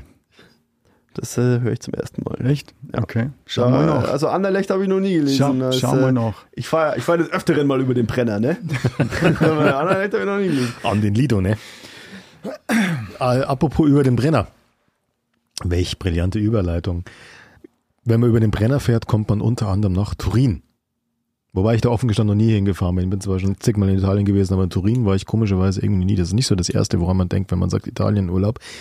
Ja, aber da hat der Brazzo ja auch zugeschlagen und nach allem, was man gelesen hat, war das ja ein junger Mann, den er eigentlich schon vor Jahren haben wollte ähm, und der, äh, an dem er drangeblieben ist, an dem er jetzt wirklich über Jahre lang drangeblieben ist, was dem anscheinend jetzt auch das gute Gefühl gegeben hat und ähm, nach allem, was man hört, waren die Juve-Fans ja so semi-begeistert, dass Juve einen so jungen Abwehrspieler jetzt für weniger Geld verkauft, als sie damals gezahlt haben, um ihn nach Turin zu holen. Also Matthias die Licht, wie seht ihr denn den Transfer? Ich meine, wir reden da über 67 Millionen. Das geht irgendwie in diese, in diese schon fast in die Größenordnung äh, Hernandez, also dass man für Innenverteidiger wirklich wahnsinnig viel Kohle ausgibt. Aber wie seht ihr diesen Transfer? Meine Meinung dazu, äh, Hassan Salihamidzic wollte ihn, ich wollte ihn auch, auch schon damals. Also wirklich, ich habe mich wirklich geärgert und das war nämlich auch ähm, die Zeit, ähm, als man schon wusste, okay, der geht jetzt von Ajax weg und den kriegt Bayern nicht. Also das war dann irgendwie, da gab es mal so eine Phase und deswegen, ich war damals so enttäuscht, weil ich gedacht habe, oh, der wird so passen. Ich weiß, so ein Grundgefühl. Ich glaube, das ist einfach ein absoluter Weltklasse-Spieler. Für mich äh, der Königstransfer. Ähm, klar, er vielleicht ent, äh, enttäuscht er mich, aber ich glaube nicht, ich hoffe nicht. Ich, ich äh, bin der festen Überzeugung, äh, dass das ein, ein super Transfer war ähm, und dass äh, der sich jetzt ein bisschen entwickeln muss, ähm, ein bisschen ankommen muss. Aber ich meine, äh, der, war Kapitän bei Ajax, der, der, war, der, der, der war so früh in Verantwortung der, in Turin ist er irgendwie nie so richtig angekommen. Das ist aber auch schwierig, ähm, weil Turin ja immer irgendwie auch gefühlt eine Mannschaft hat mit 50 äh, Spielern mit internationaler Klasse. Also da muss man auch erstmal, ich weiß nicht, die brauchen irgendwie drei Mannschaften, äh, können die, könnten die da stellen.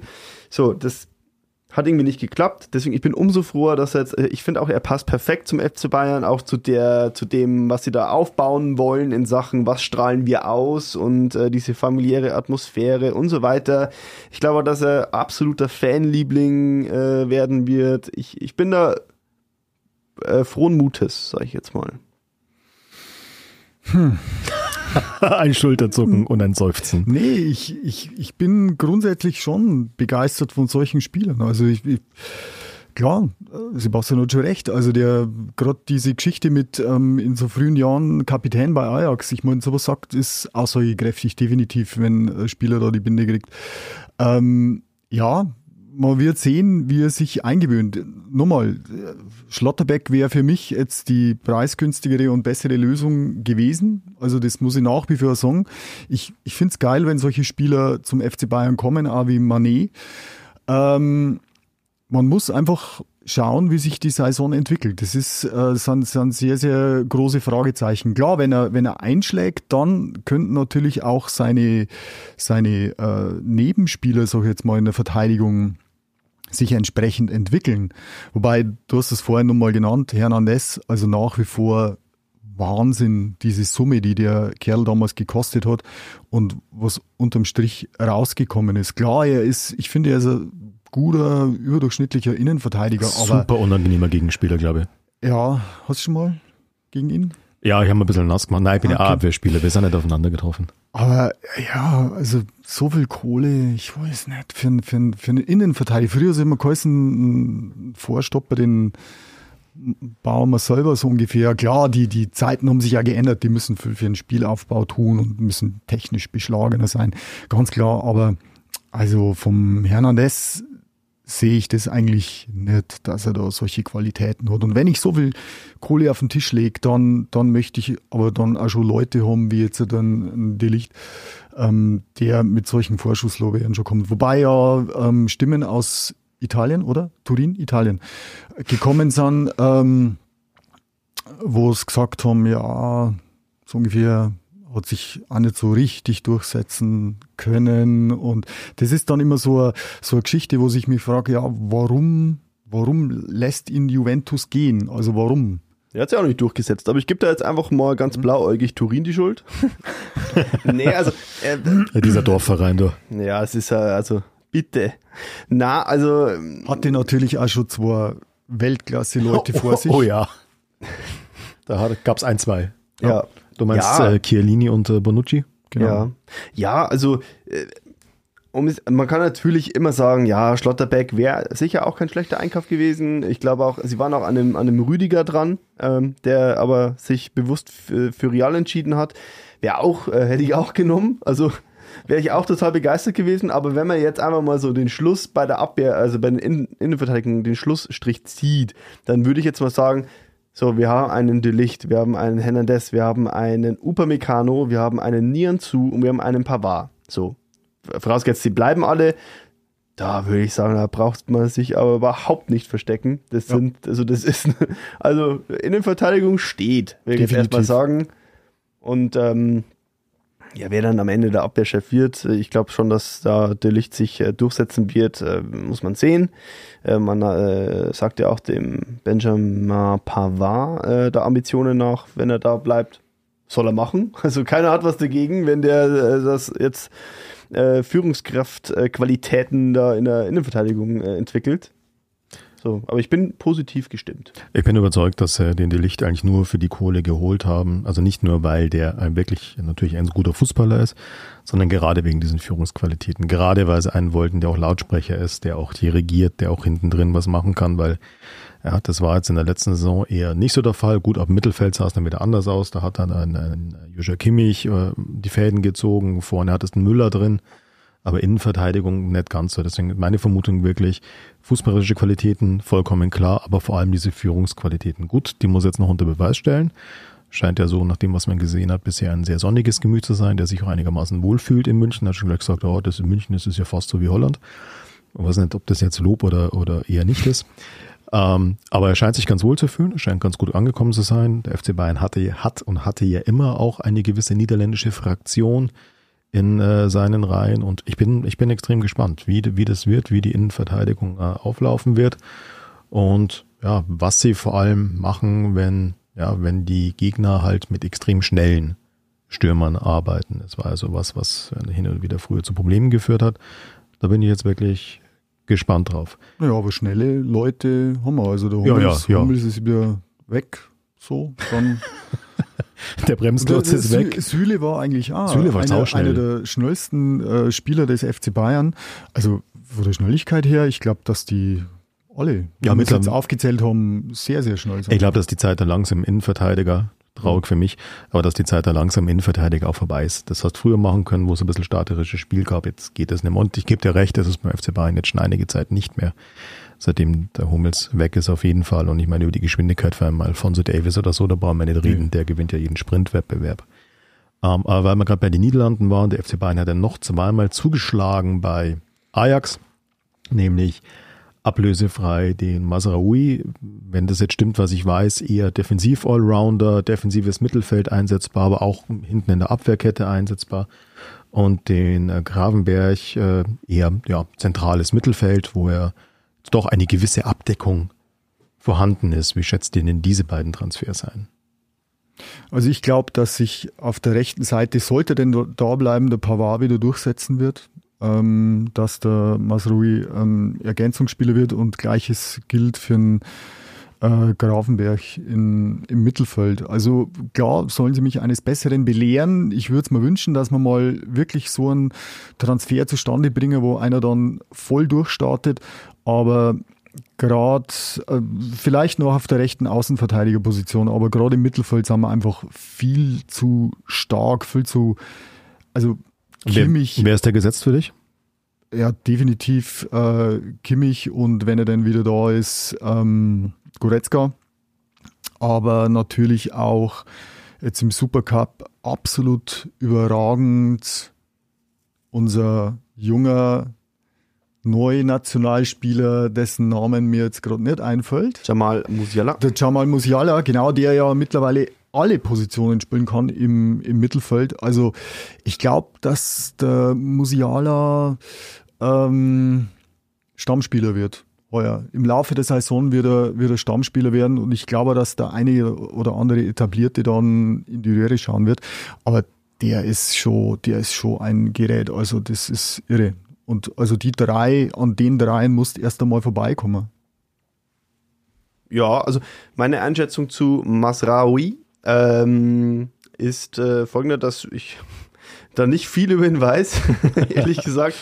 Ähm, viele Experten, äh, also richtige Fußballexperten, ähm, sagen, das könnte der Königstransfer in dieser Saison sein. Ähm, tatsächlich waren ja, also diese, diese Außenverteidigerverpflichtungen, man siehe Richards und so weiter, äh, Bunassar, äh, hat man jetzt nicht so überzeugen können. Ähm, und jetzt schon mal, wenn, wenn es schon, also jetzt kommt mal einer von Ajax, das ist schon mal, finde ich, auch mal eine Hausnummer. Ähm, er war ja sehr umworben, auch von anderen europäischen Topclubs, äh, auch vielleicht so anders äh, wie jetzt ein Bonassar und so weiter. Und ähm, es gibt viele sagen, das wird der Schlüsselspieler werden. Das ist nämlich genau die Schwachstelle, die jetzt Bayern durch durch ihn ausgeglichen hat, die sie da noch hatten über Außen. Ich bin also gespannt. rechte Außenverteidigerposition. Ja, also ich bin, ich bin gespannt. Ähm, äh, lass mich da gerne auch äh, davon überzeugen, dass er wirklich äh, ein Schlüsselspieler sein kann. Ähm, äh, ich kann zu ihm leider nicht mehr sagen, aber ich glaube, es ist schon äh, ganz gut, was sie da Also, Wenn er, geholt haben. wenn er so einschlagen würde wie der Alfonso Davis, das wäre ein Traum. Ja. Weil Ja, er ist ja auch äh, gekommen, keiner hat gewusst, Ja. äh, wie er leistungsmäßig dasteht und du hast ja da einen absoluten Weltklasse-Spieler damals für ganz wenig Geld geholt, der äh, sich, glaube ich, mit dem Verein identifiziert und der von der Ausstrahlung her immer positiv ist und äh, das ist eine richtige Granate und so einen, wenn du bekommst, klar, wäre wär tipptopp. Ähm, dann meine Einschätzung zu äh, Ryan Grafenberg.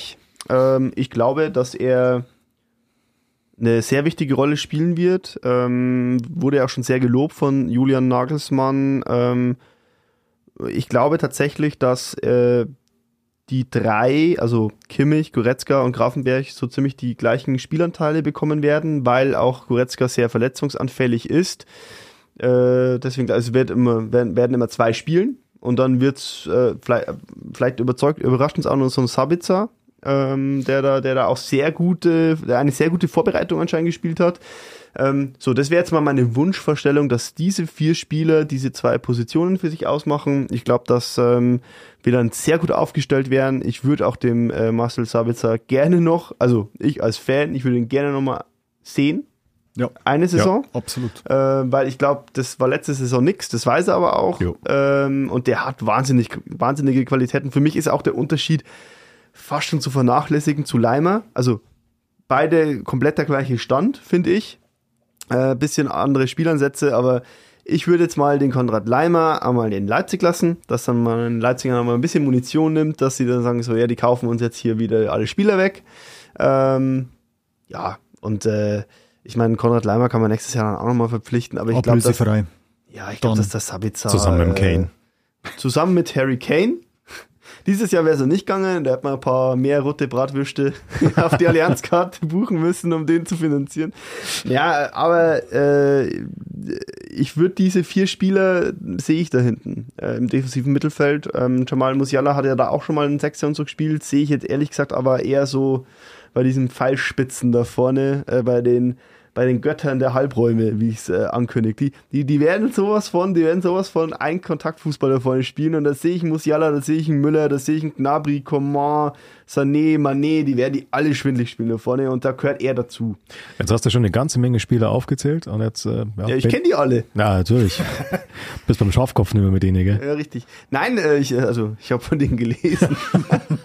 Ah, hui, Gott sei Dank. Na, äh, die Frage, die ich gerade stellen wollte. Ich habe selber mal versucht, zum Kopf meine Starting Elf zu überlegen vom FC Bayern für nächste Saison. Und ich sag's ganz ehrlich, ich bin gescheitert. Also hinten drin, es ist noch relativ leicht, heute brauchen wir nicht drüber diskutieren. Abwehr da dir dann auch sagen, wenn alles funktioniert wie, wie erwartet, dann haben wir eben einen Alphonse, also immer vorausgesetzt, alles im Fit natürlich, logisch.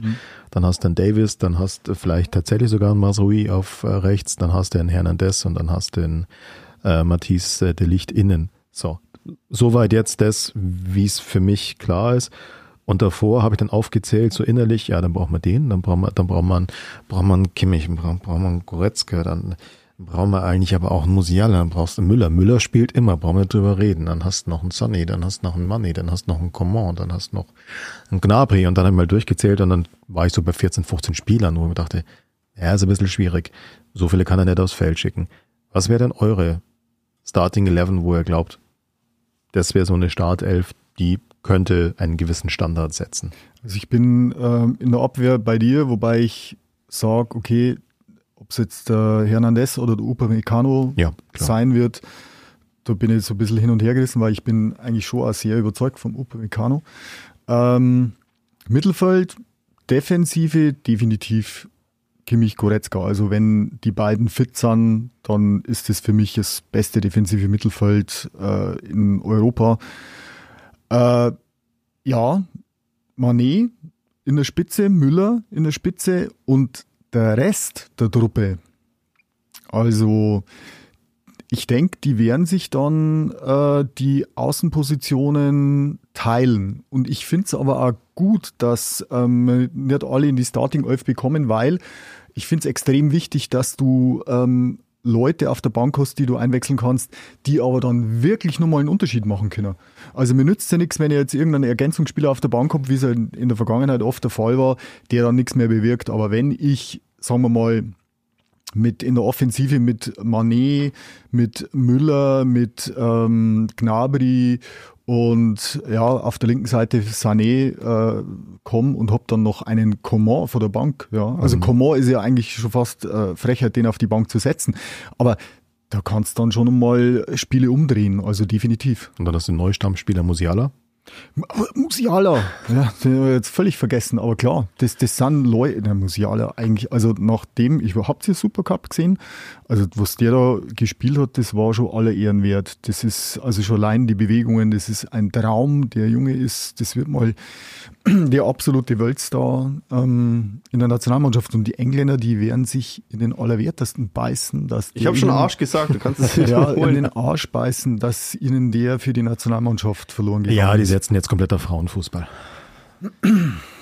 Ich bin, äh, da bin ich auch Fan davon. Also äh, tatsächlich. Geile Da kann EM, man- oder? Äh, boah, ey, also ich war jedes Spiel, ich, ich war also im, im Urlaub, ja, auf Mallorca, musste das Abendessen so getimt werden, dass ich aber auch ja zum Ampfiff äh, da bin. Also So ich bin ein. Riesenfan. Ein Aber, Riesenfan. aber Leute, wie ist euch gegangen, diesen, diese letzten fünf Minuten, wo die um die Eckfahne getanzt sind, also ich, ich hätte beinahe einen Anfall gekriegt. Das, das war schon an der Grenze zum, ja, ich wollte jetzt gerade sagen unsportlichen, aber Nee, es war gut, unsportlich. Da brauchen wir, also äh, diese, äh, ich, ich fand das Spiel sowas von überragend. Ich fand die ganze, ich habe einfach für mich beschlossen, dass ich die letzten zehn Minuten der Engländerinnen für mich also ausblende, weil das war einfach, also diese, äh, ich glaube, Kelly mit der Nummer 18. ja, die So, Torschützin. War halt dann völlig überdreht. Äh, Diese Übersteiger äh, an der Eckfahne Ja, und so, das das, muss nicht sein. Das war halt, nee, es war einfach unsportlich und es hat auch eine deutsche Mannschaft in der Art, wie sie aufgetreten ist, nicht verdient. Ähm, ja, äh, die blende ich jetzt einfach mal aus und, dann war das die, also wirklich die tollste EM seit langem, die ich Ja. gesehen habe. Äh, wirklich Ja, richtig großes, großer Fan. mit überragenden Spielerinnen. Also Alex Popp, was die gemacht hat, übrigens Tipp in der ARD-Mediathek eine dreiviertelstündige Doku über ihre Karriere und zahlreiche Verletzungen. Also tipptopp, die Frau, die Oberdorf im, im Mittelfeld. Wahnsinn, was die auf der Sechs gespielt hat. Und auch, ähm, um den, vielleicht um den Kreis wieder zum FC Bayern zu schließen, vorne im Sturm, die Frau Magul, die ja Lina beim Magul, ja. FCB spielt. Ja, ja. Die war ja hervorragend. Ja, also es bleibt wirklich äh, nur zu wünschen, dass es jetzt in Deutschland auch mal so wie in England alles äh, noch professioneller aufgezogen wird und auch die Vereine vielleicht auch ein bisschen gezwungen werden, das zu machen. Ähm, so, also um das Thema jetzt mal kurz abzuschließen, wir sind da riesen Fans, es war richtig toll. Startelf Ähm, FC Bayern. Richtig toll ein- wird auch meine Startelf, weil ich will einen anderen Aspekt reinbringen. Äh, ich glaube nämlich, dass wir sehr variabel äh, agieren werden. Ich sage jetzt einfach mal wir, wir, der FC Bayern. Ja, logisch. L'état c'est moi. Ähm, ich glaube, also ich bin schon sehr bei, bei euch, wenn wir da mit einer Viererkette und so spielen. Ähm, ich glaube aber, dass er auch mal so eine Dreierkette spielt. Äh, mal so, die dann mal aus De Licht, äh, Hernandez und Upamecano besteht. Und dann kann man nämlich mal dann äh, zwei defensive, also Halbspieler mit Davis und Masraoui vielleicht bringen, ja. Und dann ist man noch flexibler, die dann über Außen richtig Tempo machen können. Ähm, kann ich mir auch wunderbar vorstellen. Und wer da, also ganz ehrlich, wir haben da sechs, sieben Weltklasse-Spieler da vorne. Lass die Kapelle einfach los da vorne und lass sie spielen. So, das ist, ja, wer, also so muss Jalla, wenn der so, so drauf ist, wenn der gerade seine, seine Ruhe da am Ball hat, ähm, dann wirst du den spielen lassen müssen. Da kann Sané so gut sein, wie er will. Also Ja. die Ballannahmen, die sind halt einfach perfekt. Äh, Müller spielt immer, sehe ich auch so. Wird auch für mich ein sehr, sehr, sehr, sehr, sehr entscheidender Faktor. Der hat ja nochmal, also ich, der hat ja nochmal angekündigt, er will da nochmal ein paar Schippen drauflegen, auch von seinem Privatleben nochmal einiges äh, äh, ja, mehr vernachlässigen, um ähm, noch äh, mehr die Konzentration auf den Profifußball zu legen. Also das ist ja so, der hat, also der Mann hat richtig Bock. Und ich glaube auch, dass der jetzt, es kommt auch jetzt auf ihn äh, an, in dieser Achse. Also wenn der jetzt, die, wenn der jetzt dieser große Führungsspieler wird, dann mache ich mir da ehrlich gesagt keine Sorgen. Und ich glaube, das ist schon viel gesagt. Müller mit seinem Spiel ist dann wahrscheinlich einer der berechenbareren da vorne. Und Müller ist überhaupt nicht berechenbar. Und der ist aber dann flankiert eben von dem Musiala, von dem, von dem Sani, von dem äh, Mani, äh, von dem Coman, von dem Gnabry. Das ist, äh, also ich bin, ich bin wirklich sehr gespannt. Ich muss ehrlich sagen, ich habe mich lang nicht mehr so auf eine Saison gefreut, wie, wie jetzt gerade auf die nächste Saison. Und auch wenn das jetzt ein bisschen hart klingt, der Abschied von Lewandowski, was das ermöglicht hat finanziell und was das auch taktisch ermöglicht hat. Das ist ein Grund dafür, dass ich mich da so drauf freue. Also ohne, dass ich jetzt Lewandowski Leistungen in Abrede stellen will, brauchen wir nicht drüber reden. Absoluter Weltklasse-Stürmer, großen, großen Anteil an den Erfolgen des FC Bayern in den letzten Jahren. Aber diese Variabilität, diese, diese, diese, ja, diese neuen taktischen Möglichkeiten, die sie da jetzt haben, dieses spielerische Element, da bin ich wirklich sehr, sehr gespannt auf die nächste Saison. Ein Wort nur zum Thomas Müller. Also ähm, er ist ja 32, 33 oder so. Ich glaube, ähm, dass der noch ganz, ganz lange uns erhalten bleiben wird, weil das keiner ist, der sich über seine Schnelligkeit, über seinen Einsatz, über seine Körperlichkeit definiert, sondern nur über seine Intuit Intuition, über seine Spielintelligenz. Ja, der Spielwitz. Insofern, ich denke, dass der, ja, ich poker jetzt mal hoch und sage, dass der mit 38, 39 immer noch sehr wertvoll sein kann. Vor allem, weil er ja absolut nicht verletzungsanfällig ist. Und vielleicht auch noch ein Wort zum Robert Lewandowski. Der wird sich jetzt in Barcelona anschauen, wenn er den immer hat, als Vorlagengeber. Definitiv. Ja. Müller war doch letzte Saison, glaube ich, wieder der Top-Vorlagengeber der Liga, wenn ich es richtig im Hinterkopf habe. Auf jeden Fall nicht der schlechteste. Ja. Kann man so sagen. Ja, also ich, ich freue mich auf diese Saison. Ich glaube auch, dass der ähm, FC Bayern ganz viel für die Bundesliga getan hat, auch ganz viel für diese äh, Vereine, die dann kurz danach kommen, also Leipzig, Dortmund, Leverkusen, ähm, weil sie schon auch irgendwie wieder die Bundesliga wechselbar gemacht haben für Top-Spieler. Also das war, also es gab ja tatsächlich diese Zeiten, die gab es ja, dass ein Delicht jetzt nicht äh, in die Bundesliga gekommen wäre. Oder Mané. Oder Mané. Und das, äh, ich finde äh, ich freue mich drauf. Jetzt müssen die anderen nur noch nachziehen. Ähm, wir hatten uns aber vorgenommen, heute nicht bloß auf die kommende Saison zu schauen, sondern auch noch so ein, zumindest ein kleines bisschen zurückzuschauen in die Vergangenheit, was Transfers beim FC Bayern angeht. Ähm, da hat sich einiges geändert. Es ist, glaube ich, wie immer hier in diesem Podcast höchst subjektiv, was wir da sagen und durch keinerlei Fakten belastbar. Ähm, aber wenn ich mal in die Vergangenheit zurückschaue, ein, zwei Namen sind da schon genannt worden. Ich muss ganz ehrlich sagen, ich bin ein schlichtes Gemüt. Bei mir sind die meisten von diesen Wechseln, die ich als sehr, sehr, sehr hoch einstufe, eigentlich die, die dann irgendwo bei einem Champions League-Titel eine entsprechende Rolle gespielt haben. Ähm, da ist für mich Ende der 90er, ich meine, wenn man sich die Summen anschaut, das ist ja, das ist ja abenteuerlich. Äh, Giovanni Elber ist vorhin schon gefallen. Der kam halt für den, für die damals hohe Summe von 6,5 Millionen Euro vom VfB Stuttgart und ähm, noch äh, 1997, 1998, wenn ich es richtig rausgeschrieben habe, zwei Transfers, nämlich Thomas Linke ablösefrei als Abwehrchef gekommen und Jens Jeremies, der Mann, der dann für die Finals auch seine Gesundheit geopfert hat, für sage und schreibe 800.000 Euro vom TSV 1860 München haben die Blauen mal richtig zugelangt, würde ich sagen. Und ja, das sind so drei Transfers, wo man denkt, ohne die wäre der 2001er Titel nicht, nicht möglich gewesen. Also deswegen waren aus dieser Epoche, waren das für mich mit die mit Abstand wichtigsten Transfers, die sie hatten, aber schon spannend, die Summen waren halt einfach noch ganz, ganz andere.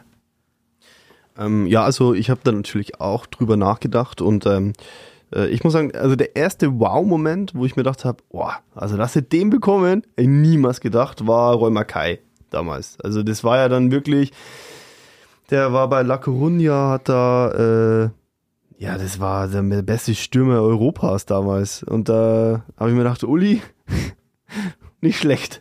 Der hatte, der damals auch schon, ich glaube 2003 ungefähr ist er da gekommen, ähm, äh, knappe 20 Millionen gekostet. Das war also, schon Geld. Das war richtig, das war richtig heftig. Und äh, da gab es dann auch wieder dieses äh, Trans äh, Transfertheater um ihn rum und das gehört irgendwie auch dazu, zu, zu so einem Wechsel dann. Und dann haben wir gedacht, okay, ja, jetzt sind wir aber mal angekommen im richtigen, in der richtigen Oberklasse. Ähm, jetzt sind wir so auf einer äh, Höhe, ist wirklich äh, von, den, von den Transfers mit Real Madrid, Manchester United und so weiter.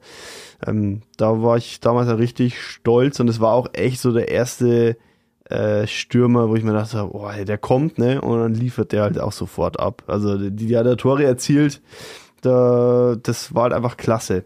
Ja, also das war der erste Top-Transfer ähm, und das ging ja dann äh, durch, dann war es eine kleine Ruhephase, auch eine kleine Verschnaufpause äh, in Sachen Erfolg. Teilweise, äh, ich sag mal so Jürgen Klinsmann und Co. Dann waren auch mal so, so Phasen, dass man sagt, ja, so ein Edson, Edson Bravheit war dann wieder ein Top-Transfer. Spieler, ja. Ja, ähm, ja aber äh, spätestens Gut. mit, mit Ribery und Luca Toni hat sich das dann wieder gewendet. Und dann die Entwicklung ab diesen Spielern wissen wir ja dann alle. Äh, ja. Es ist tatsächlich so, dass ähm, Franck Ribéry 2007 ist das letzte Mal, dass ich mich erinnern kann, dass jemand bei mir so eine ähnliche Euphorie ausgelöst hat wie jetzt Sadio Mané. Ich weiß nicht, ob ihr es noch, noch vor Augen habt. Da gab es dann äh, in München auf der Theatinerstraße, also Theatinerkirche, diese, die ist gerade renoviert worden. Und haben sie die abgehängt vorne mit so einem riesengroßen Plakat, wo halt der Ribery drauf war, so in der König Ludwig II Pose und stand irgendwie drauf, München hat wieder ein König. Und das war tatsächlich das Gefühl damals 2007, als der kam. Und man muss ja sagen, also für 25 Millionen, das war schon A-Geld, ähm, hat ja dann ganz gut funktioniert, kann man glaube ich sagen, vor allem nachdem zwei Jahre später mit dem Herrn Robben noch sein kongenialer Flügelzangenpartner kam. Äh, für 24 Millionen übrigens eine Million weniger, als der Ribéry gekostet hat. Man kann ja an so Transfers, spektakulärste Transfers immer aus von verschiedenen Sichtweisen rangehen. Also was haben die Jungs gekostet? Ähm, was haben sie erreicht? Ähm, ich habe da auch lang drüber nachgedacht, wie ich das einordne oder was bei mir wichtig ist oder nicht. Aber das ist dann eher, ich habe es vorhin schon mal angesprochen, das ist dann eher so ähm, die Sache, wer hat eine Ära geprägt, wen, wen werde ich immer mit dem FC Bayern in Verbindung bringen. Ähm, ich weiß nicht, ob man Robert Lewandowski nicht vielleicht auch mit Dortmund und künftig mit Barca in Verbindung bringt. Ich weiß nicht, ob es automatisch FC Bayern ist, aber es gibt halt so Spieler, ähm, die man automatisch mit dem FC Bayern in Verbindung bringt, zum einen und zum anderen auch die wirklich eine Ära geprägt haben. Und ich glaube, da muss man wirklich, also klar, man kann jetzt ganz weit zurückgehen in die 1940er, 50er Jahre, aber ich gehe jetzt mal so weit zurück, wo ich mich selber noch erinnern kann oder wo es bei mir losgegangen ist, nämlich in den 70ern. Und da muss ich sagen, die, die legendäre 70er 11 Leute wie Hönes Beckenbauer, Müller, dann bisschen später Karl-Heinz Rummenigge, Klaus Augenthaler. Ja, das waren einfach Leute, die haben eine Ära geprägt. Der Lothar Matthäus beide Male, als sie ihn geholt haben, das erste Mal als Klappbach, das zweite Mal dann zurück aus Inter Mailand. Das war übrigens dann bei mir so, ähm, also als sie den wieder aus Mailand geholt haben, da habe ich mir gedacht, boah, Wahnsinn. Also Matthäus damals, ja, zwar mit Kreuzbandriss verletzt, aber immerhin Kapitän der 90er Mannschaft und so weiter, ja. Und finde auch zum Beispiel der Stefan Effenberg, das zweite Mal allerdings, mhm. als sie ihn geholt haben. Das erste Mal, das war irgendwie, das war irgendwie schlechte Saison oder schlechte zwei Spieljahre, aber das zweite Mal, das war Wahnsinn. Und dem Hitzfeld, der war der Chef auf dem Platz. Ähm, auch Leute wie der, der Mehmet Scholl, den ich den man einfach verbindet mit dem FC Bayern, der Giovanni Elber, selbst wenn er dem magischen Dreieck vom Stuttgart angehört hat, aber Lisa Rassou, der damals übrigens auch äh, ablösefrei gekommen ist. Und natürlich dann Ribery und Robben, klar, so um 2013 rum, um den Champions League-Titel. Ja, und ähm, auch ein Manuel Neuer, äh, Kimmich, Boateng. Ähm, man muss halt schauen, wie sich das jetzt auch mit Goretzka, wie sich das noch weiterentwickelt. Ich meine, die Jungs haben jetzt die, die Champions League als, als Triple geholt. Ähm, hat der Lewandowski auch. Aber wir haben ja schon festgestellt, eine Legende wird er nicht. Und bei den anderen kann sich's nur entwickeln. Für mich allerdings muss ich so als Fahrer, ich habe lang drüber nachgedacht, wer für mich der wichtigste Transfer des FC Bayern ever war. Und ich bin bei einer Person hängen geblieben, nämlich Uli Hoeneß. Als ähm, der Udo Lattek damals als ähm, Auswahltrainer den Paul Breitner und den Uli Hoeneß ähm, zum FC Bayern gelotst hat. Das war also sowohl vom Sportlichen, der Hoeneß hat ja trotz seiner kurzen Karriere alles gewonnen, was zu gewinnen gibt. Und dann natürlich, was er, welchen Einfluss, welchen wahnsinnigen Einfluss er auf den Verein gehabt hat. Also den, den setze ich noch, ich bin ein riesen Gerd Müller-Fan, noch vor Gerd Müller, noch vor Beckenbauer. Ähm, wenn du dir unterm Strich anschaust, was der für den Verein gebracht hat, sowohl sportlich als Spieler, als auch dann als Funktionär später. Also Uli Hoeneß ist ganz klar für mich die Nummer eins. Ja, da werde ich mich jetzt hüten, irgendwas dagegen zu sagen. Sonst kommt der Uli. Ja, also ich habe nö, äh, ich habe da, ich bin voll deiner Meinung. Also ähm, ich habe da, ich, also ich kann da jetzt mit diesen, bei diesen 70er Mannschaften so, kann ich jetzt aus Altersgründen äh, nicht so mitreden und würde einfach das auch euch überlassen. Vielen Dank auch. Ja, gern. da war ich nicht auf der Welt, gell? Aber, ähm, ja, ich weiß noch, ich hatte dasselbe Gefühl wie bei Roy Mackay bei äh, Ian Robben. Also ich habe da damals die Sportschau, ich weiß, beim ersten Spiel da hat er ja schon irgendwie so Ja. abgeliefert. Und äh, ich konnte es da kaum fassen. Also ich habe die Sportschau angeschaut und habe mir gedacht, der Spieler spielt jetzt bei uns in der Allianz Arena. Wow. Also das war schon. Leute, mal ganz ehrlich, wie ist euch mit dem Robben gegangen? Also ich habe lange gebraucht, bis ich in Robben in mein Herz geschlossen habe. Der Robben war A, gefühlt ständig verletzt und B, hat er sich da, dann mal hervorgetan, eine Zeit lang, dass er ständig Elfmeter schießen wollte, die er verschossen hat. Ähm, also mich hat der Typ eigentlich relativ genervt am Anfang und ich habe mir immer gedacht, mein Gott, verkauft's dann halt, als dann wieder mal so ein Angebot auf dem Tisch war für viel, viel Geld zu, keine Ahnung, irgendeinem Verein. Ähm, letztendlich dann aber hat er sich, ja, wie soll ich sagen, er, er hat sich mehr nicht dem Verein angepasst, aber er ist ja liebenswerter geworden äh, für, für den FC Bayern. Aber anfangs hatte ich große Probleme mit ihm. Ich denke, der musste halt reinwachsen, wirklich. Der musste in dieses Gefüge reinwachsen, ähm, musste auch connecten mit den Mannschaftskollegen. Er hatte dann auch das ein oder andere nicht ganz unwichtige Tor für die Historie des FC Bayern geschossen. Gut, ähm, das haben auch andere gemacht, aber ja, ich kann das schon nachvollziehen, was du sagst. Am Anfang hat das so ein bisschen komisch gewirkt. Am Anfang war das auch immer so, wenn du mit Fans von anderen Mannschaften diskutiert hast, dann ist, sind so seine Schwalben aufgekommen und so. Und dann denkst du, ja, ist, äh, so gern ich ihn verteidigen würde, es ist halt leider schon was dran. Aber ich habe das Gefühl, dass er dann irgendwann wirklich angekommen ist, dass er sich irgendwann wirklich äh, gesettelt hat. Und ähm, ja, klar, 2013 wäre natürlich keine Chance gewesen, diesen Titel zu holen ohne, ohne Robben. Und ich fand das eigentlich deswegen äh, hinterher betrachtet noch viel spannender. Das war jetzt keiner, der gekommen ist und quasi sofort war alles super. Das war es definitiv nicht. Da gab es definitiv Probleme.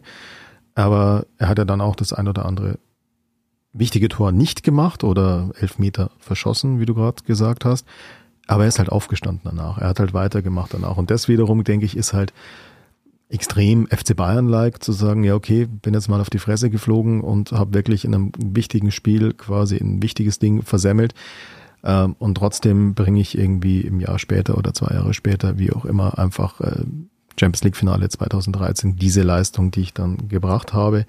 Also ich hatte dann das Gefühl, okay, es, also ich glaube, es gab so einen Punkt, da war es auf der Kippe. Da hätte man sagen müssen, ja, okay, war ein Missverständnis, hat halt nicht funktioniert und hat dann aber weitergemacht. Und das hat mich dann schon beeindruckt. Wobei ich, wie gesagt, nachvollziehen kann, dass du am Anfang da eher ein bisschen skeptisch warst. Mm, Ja, ähm, für für mich war immer, ähm, was ja Flügelspieler immer ein bisschen sind, schon ein Einzelspieler in einem Teamsport. Ähm, und er hat es halt geschafft, das so weit zu entwickeln, sich so weiterzuentwickeln, dass er äh, eben das, das richtige Maß an, an Einzelspielelementen Spielelementen da eingesetzt hat, weil er hat dann auch Verantwortung übernommen. Das ist ja dann immer das Schöne, wenn man dann sagt, äh, jemand übernimmt Verantwortung. Das ist ja eigentlich nichts anderes. Ähm, äh, es muss halt dann einmal auch ähm, klappen, dass man den das auch machen lässt. Ähm, Ja, und da hat er halt dann die, die richtige Dosierung gefunden am Ende. Ich glaube, man kann das auch an einem Trainer festmachen, wo der Wandel ist. Der Ribéry war am Anfang auch sehr selbstverliebt und sehr eigensinnig, ja. Und irgendwann haben die beiden Jungs auch angefangen, nach hinten zu arbeiten. Und ich glaube, das ist alles ein Verdienst von Jupp Heynckes gewesen ja. damals, der die in den Griff bekommen hat und der ihnen auch vermittelt hat, ähm, wie man mannschaftsdienlicher Spieler wird, trotz aller Individualität. Ja, das, das auf jeden Fall. Aber ähm, nochmal kurz zu meiner Liste zurück der, der großen Transfers. Einen Namen haben wir jetzt noch nicht genannt. Das ist jetzt, glaube ich, auch nicht der, der am offensichtlichsten ist, aber für mich ist der wahnsinnig wichtig gewesen für den 2013er Titel. Und der hat vielleicht diesen Trend schon vorweggenommen, für Defensivspieler sehr viel Geld auszugeben. Äh, Javi Martinez 2012 gekommen für 40 Millionen Euro, was damals auch für ähnlich viel Kopfschütteln gesorgt hat wie die 80 Millionen beim Hernandez oder die 67 Millionen bei Mathias de Licht. Ähm, aber meine Meinung 2013, der Titel wäre nicht möglich gewesen, ohne dass der da im defensives, mit defensiven Mittelfeld einfach mal alles abräumt. Deswegen in meinen Augen auch gerade für den 2013er Champions League Titel, Titel unglaublich wichtiger Transfer. Aber absolut auch ein Heinkes-Spieler. Also jedes Mal, wenn Heinkes dann äh, dran war, hat der Martinez abgeliefert ohne Ende. Und zwischendrin, wie er mal nicht dran war als Trainer, äh, war er oft auf der Bank gesessen. Ich stimme euch beiden komplett zu. Ähm, ich muss aber dazu sagen, dass er mir mit seinen gelb, schon gelb verwarnten Grätschen äh, in wichtigen Spielen schon sehr viel Lebenszeit gekostet hat als Bayern-Fan. Aber ähm, ein positiv Verrückter, äh, absolut Weltklasse damals ähm, in, den, in den Hochzeiten. Ja, Javi Martinez ist äh, immer gern gesehen bei, bei allen Fans, was ja immer ein gutes Zeichen ist. Das ist ja, glaube ich, auch genau der Punkt, das ist, worauf du vorhin angespielt hast, Stefan. Ähm, diese Spieler, wo du gesagt hast, die haben eine Ära geprägt. Das sind ja auffällig oft Spieler, die jetzt auch langfristig noch irgendwie Connections zum FC Bayern haben oder die ja gern gesehen sind. Ich meine, wenn wenn Vicente Lisa Razou mal wieder auf München Urlaub ist und vorbeischaut an der Selberner Straße, dann wird man das über die Website vom FC Bayern sicherlich bemerken, weil das, da wird eine riesen Nummer draus gemacht. Arjen Robben, nachdem er sich zur Ruhe gesetzt hatte, war, glaube ich, nochmal da und hat bei so einem Trainingsspielchen äh, mitgekickt. Giovanni Elber ist ja in Diensten des Vereins und war jetzt auch auf der USA-Reise äh, mit dabei. Das sind schon Spieler, die nach wie vor oft einen Kontakt haben äh, oder keine Ahnung, wenn Willi Sagnol mal wieder da ist. Ähm, und Franck Ribéry bin ich sehr gespannt. Da habe ich das Gefühl, dass man den auch nochmal irgendwann mal wieder in irgendeiner Funktion vielleicht sehen könnte. Dafür war er einfach zu wichtig, als dass er in Vergessenheit gerät. Und das ist eben das, wo ich glaube, naja, das wird ein Herr Lewandowski nicht haben. Der wird sicher einer der erfolgreichsten Stürmer in der Vereinsgeschichte sein und bleiben. Ähm, aber diese Connection zum FC Bayern, diese Identifikation, die, die wird es nicht geben bei ihm. Gut, muss vielleicht auch nicht sein, ist vielleicht auch ein neuer Typ Profi, so dieser Typ Vollprofi, der natürlich auch sehr stark auf die eigene Karriere schaut. Ähm, aber diese, diese, diese, dieses Ära-Prägen, wie er es vorhin genannt hat, wie es eben ein Franck Ribéry, wie es ein Arjen Robben gemacht hat, das äh, kommt für mich äh, nicht in Frage. Und ich habe mich auch tatsächlich aus Fansicht immer so ein bisschen schwer getan, mich mit ihm auch zu identifizieren. Also Respekt, unglaublichen Respekt, klar.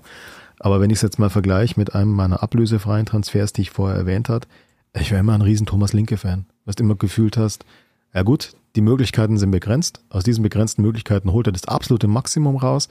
Ich werde es nie vergessen, wie sie Champions League spielen, halt in, in London gegen Arsenal, das Unentschieden irgendwie halten müssen. Arsenal drückt, drückt, drückt. Äh, und äh, Hitzfeld bringt halt den Linke, der geht hinten in die Zentrale, es kommt die erste Flanke rein und der Linke ballert das Ding einfach auf die Tribüne und du wusstest, da brennt jetzt nichts mehr an.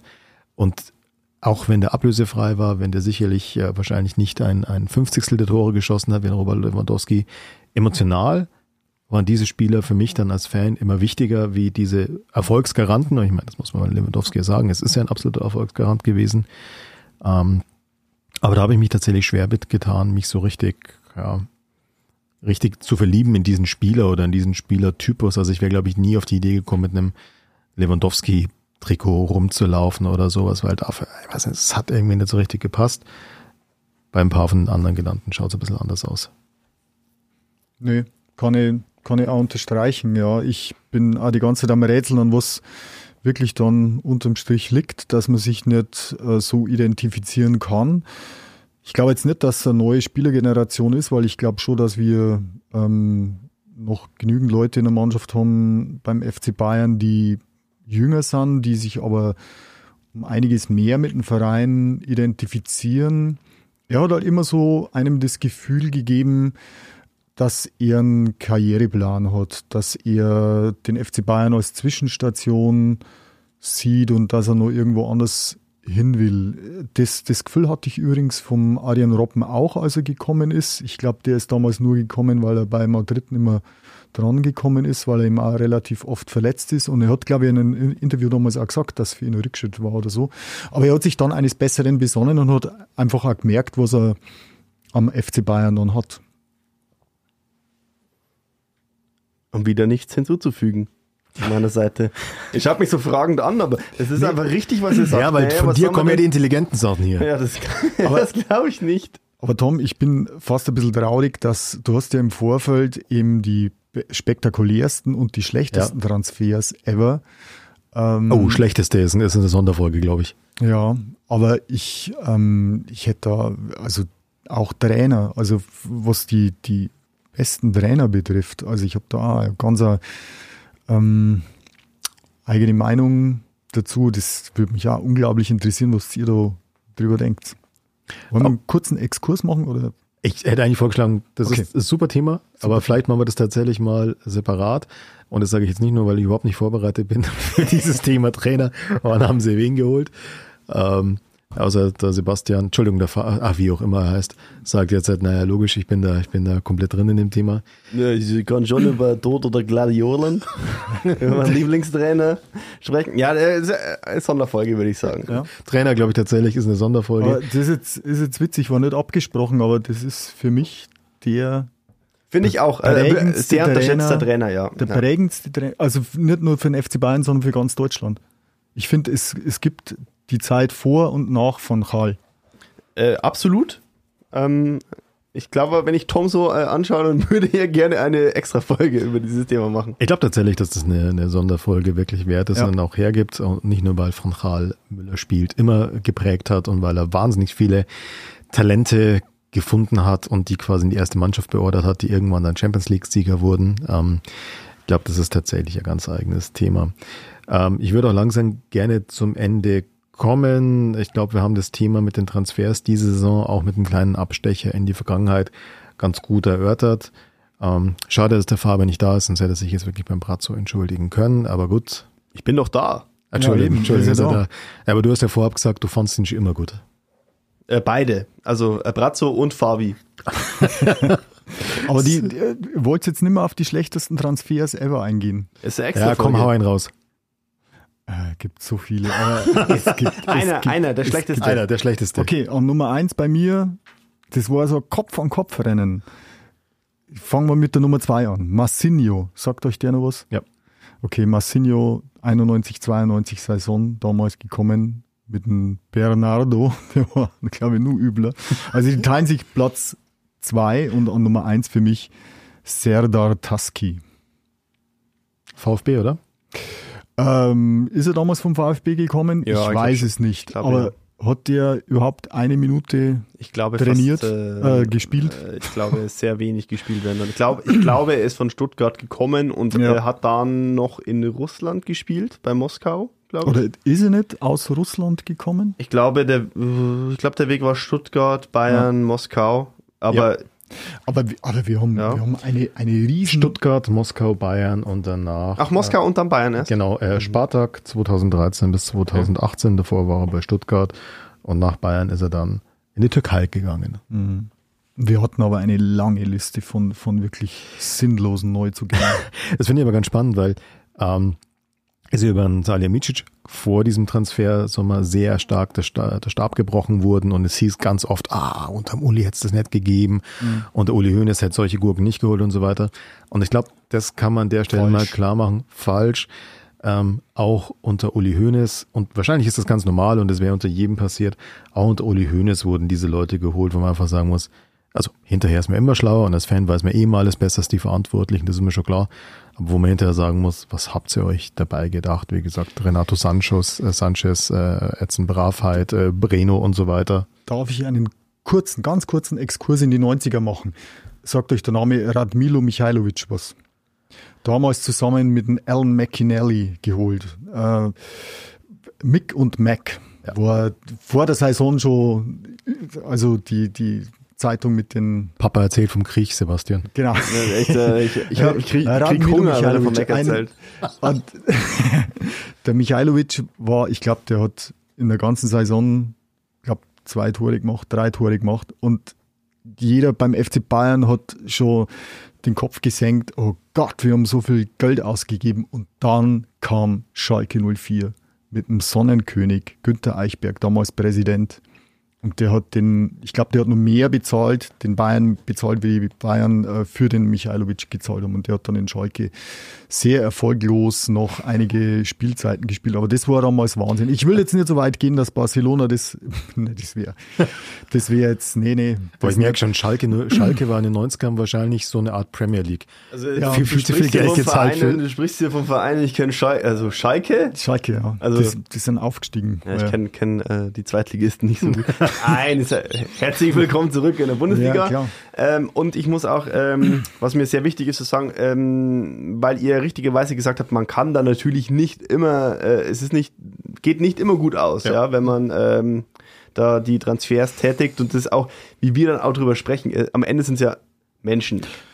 Es ist so. Und am Ende, nee, es ist so, am Ende sind es ja. Menschen. Man kann es nicht, also wir sprechen dann auch mal, ja, das ist ein äh, Rohrkrepierer, das ist ein Pfeife, der hat nicht agiert. So, das ist natürlich sind Profis, man darf dann auch, finde ich, auch die Leute so bewerten. Ähm, das ist schon okay, aber man muss halt dann auch mal sagen, so, das sind am Ende Menschen und deswegen kann man das natürlich auch nicht ähm, einschätzen, äh, wie die dann agieren, ob sie sich dann auch, also zum Beispiel ein Renato Sanchez, der hat bei der EM äh, über, überragt, ja, und äh, vielleicht hat er sich einfach in Deutschland nicht wohlgefühlt, ja. ja absolut. Das ist, ähm, man kann natürlich immer auf Daten schauen, man kann auf, äh, auf Erfolge schauen, man kann äh, das alles einschätzen, aber am Ende ähm, muss man halt dann auch äh, wirklich sagen, so das letzte äh, Puzzlestück muss dann auch noch passen, dass das dann auch alles erfolgreich wird.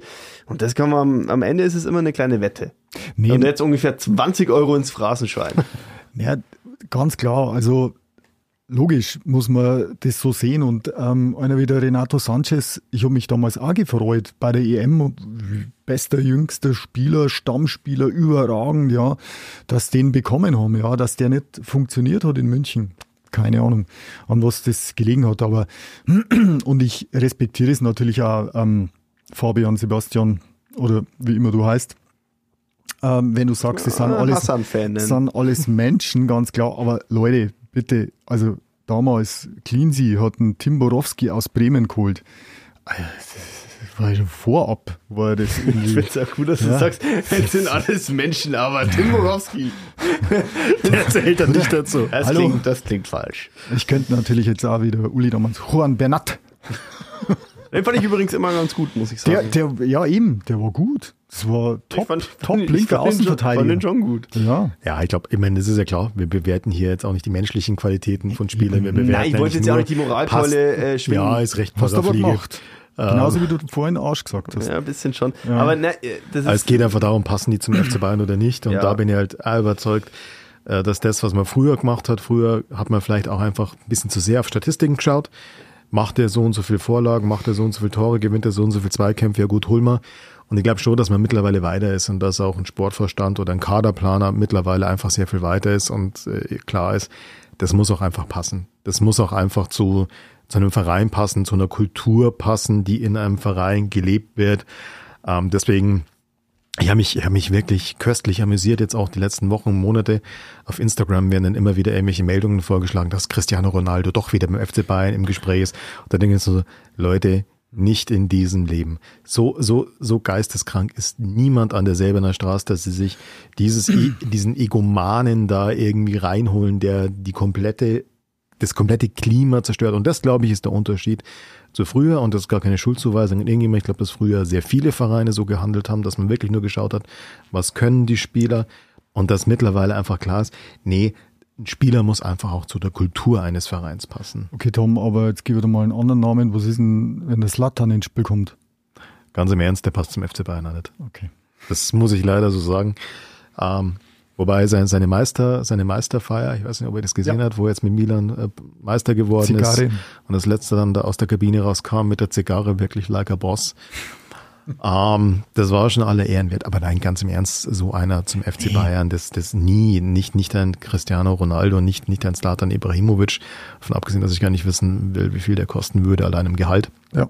Muss man ja sagen, die spielen ja auch nicht für Lau, Luft und Liebe äh, und ein paar Weißwürst. Ähm, und das, glaube ich, machen sie einfach richtig. Ich glaube auch, dass das ist ja was, das fand ich ja ganz spannend in den Äußerungen jetzt bei Sadio Mané, ein bisschen den Ringschluss zum Anfang zu haben. Es haben ja alle immer betont, was für einen Charakter der hat. Es haben alle immer betont, was ein mannschaftsdienlicher Spieler ist. Dass er ein unglaublich guter Spieler ist. Technisch, vom Instinkt, alles völlig klar. Aber jeder, der ihn kennt, hat immer betont, was für ein guter Charakter ist und wie mannschaftsdienlich der spielt. Und ich glaube wirklich, das ist ihnen mittlerweile bei diesen ganzen Transfers, die sie jetzt auch getätigt haben, wirklich wahnsinnig wichtig. Ja, und äh, man muss, weil du das jetzt ansprichst, äh, Manet ist ja jetzt nicht so der, der typische Profi, der dann mit einem Hermelinmantel durch die Gegend rennt, wie ein anderer Außenstürmer vom FC Bayern das schon gemacht hat, sondern der eher darauf damit aufgefallen ist, dass er für sein Heimatland gute Sachen macht, ja, dass er sich ähm, um sozial Benachteiligte kümmert. Und das ist, ob das jetzt unterm Strich dann immer alles stimmt oder nicht, aber so ein Zeichen ist mir auf jeden Fall immer lieber, wie wenn einer sich damit definiert, mit teuren Sportwagen durch die Gegend zu brausen und ähm, das Leben eines abgehobenen Superstars zu führen. Naja, es wird auch einen Grund haben, dass die Vereine, die jetzt halt die großen Superstars, also die eigentlich die Megastars der letzten Jahre geholt haben, dass die ihre Ziele dann nicht erreicht haben. Also da gab es ja einen Verein, der hat dann eben wie Leo Messi geholt und Sergio Ramos geholt, ein anderer Verein hat eben Cristiano Ronaldo geholt. Die Champions League haben die alle nicht gewonnen. Nee. Ja, ab, absolut. Äh, es ist, äh, sind die Gedanken, die sich da gemacht werden, ähm, sind klar erkennbar und ich, ich finde es äh, gut. Ähm, und deswegen warst du schon immer Bratzo-Fan. Ähm, ja, ist ja eh klar. Aber ähm, ja, jetzt, jetzt, Vergesst mir den Olli nicht. Also das ist, ja, der ja, ist schon ein ganz, ein ganz wichtiger Baustein. Ich finde, der Olli Kahn, ja. Entschuldigung, Entschuldigung, äh, Sebastian, wenn ich da so dazwischen gerät, aber der Olli Kahn hat sich in seiner Spielerkarriere unglaublich Respekt verschafft durch Aktionen, die immer nicht okay waren. So. Und ich ja. finde aber jetzt, wie er auftritt, er ist ja total zahm, aber er hat immer noch diesen, diesen Respektvorschuss von damals. Und das ist schon, also ich finde, dass absolut. der Kahn das absolut super macht. Absolut. Ähm, der Name Kahn zieht auch natürlich bei den, äh, bei den internationalen äh, Topstars. Das hat, glaube ich, ist schon ein Unterschied, ob dann Marco Neppe nur in Anführungszeichen mit dir spricht oder dann nochmal ein Oliver Kahn dazu, äh, dazu kommt und auch nochmal ein Stündchen sich Zeit nimmt. Äh, würde mich beeindrucken. Äh, ich bin kein Top-Fußballspieler. ähm, ja, und äh, also, wenn ich jetzt, ich habe eigentlich nicht mehr so viel zu sagen. Ich finde, wir haben es eigentlich ganz gut geklärt. Aber äh, um noch ein Schlusswort zu setzen von meiner Seite, äh, falls der ein oder andere Fehler mit drin war, wir sind alle nur Menschen. Was hat denn der geraucht hat? Ja. Der Fabian. Ne, das ist, Fabian hat gut gemacht und ja, auch wenn Anderlecht in Italien ist, mein Gott, das, so viele können die auch mal durchrutschen. Haupt, Hauptsache der zickt sie bleibt hier bei uns. Übrigens, ähm, von mir auch Schlusswort, Olli Kahn, super und wenn man an 2006 zurückdenkt, große Zweikampf, Jens Lehmann, Olli Kahn, also sind wir froh, dass wir einen Olli haben und nicht einen, der mit der Motorsäge aufs Nachbargrundstück marschiert. Ja, Gut, nach diesem Ausflug in den Boulevard. äh, ich habe mir übrigens äh, vor nicht allzu langer Zeit, als ich das gelesen habe, genau dasselbe gedacht, aber gut. Ähm, und der zweite Gedanke war, ich glaube, ein guter Torhüter muss irgendwie einen gewissen Schlag haben. Aber wahrscheinlich wäre Torhüter, die einen Schlag haben, wäre nicht eine Sonderfolge, sondern wahrscheinlich zehn Sonderfolgen. Da gibt's viel zu erzählen. Und links außen hat man früher immer gesagt, weil die mit dem falschen Fuß spielen. Das war in den 70ern, Sebastian. Man muss sich daran erinnern. Ich, ich weiß überhaupt nicht, was hier spricht. Ähm, ich kann nur für mich summieren, ich bin, äh, ich habe das sehr gespannt verfolgt die letzten Wochen. Ich bin ja teilweise sehr überrascht gewesen und ich freue mich wirklich total auf die neue Saison. Und da geht's mir tatsächlich nicht darum, dass ich mir denke, oh, die werden diesen und jenen Titel holen. Ich meine, Supercup ist für mich das beste Beispiel, ganz im Ernst. Ja, mein Gott, Spiel um die goldene Ananas, dieses Ding. Aber diese Spieler zu sehen, wie die da vorne wirbeln und die, diese Mischung aus internationalen Superstars und eben einem Jamal Musiala noch hinten drin, ähm, da bin ich total gespannt. Also ich freue mich wirklich auf die Spiele. Was hinten herauskommt, ist vielleicht zweitrangig, irgendein Titel wird schon wieder rausspringen, ähm, aber das steht gar nicht für mich im Vordergrund, sondern ich will diese Spiele miteinander sehen und ich will mal irgendwann hören, dass Kommentatoren vollkommen durcheinander kommen, wenn sie sagen, Mané auf Sané, Sané auf Mané. da bin ich wirklich sehr gespannt drauf. In diesem Sinne würde ich sagen, wir hoffen, ihr hattet Spaß. Wir hoffen, ihr konntet uns einigermaßen folgen, trotz gewisser schizophrener Züge bei einigen Leuten, die nicht wussten, ob sie Sebastian oder Fabian heißen.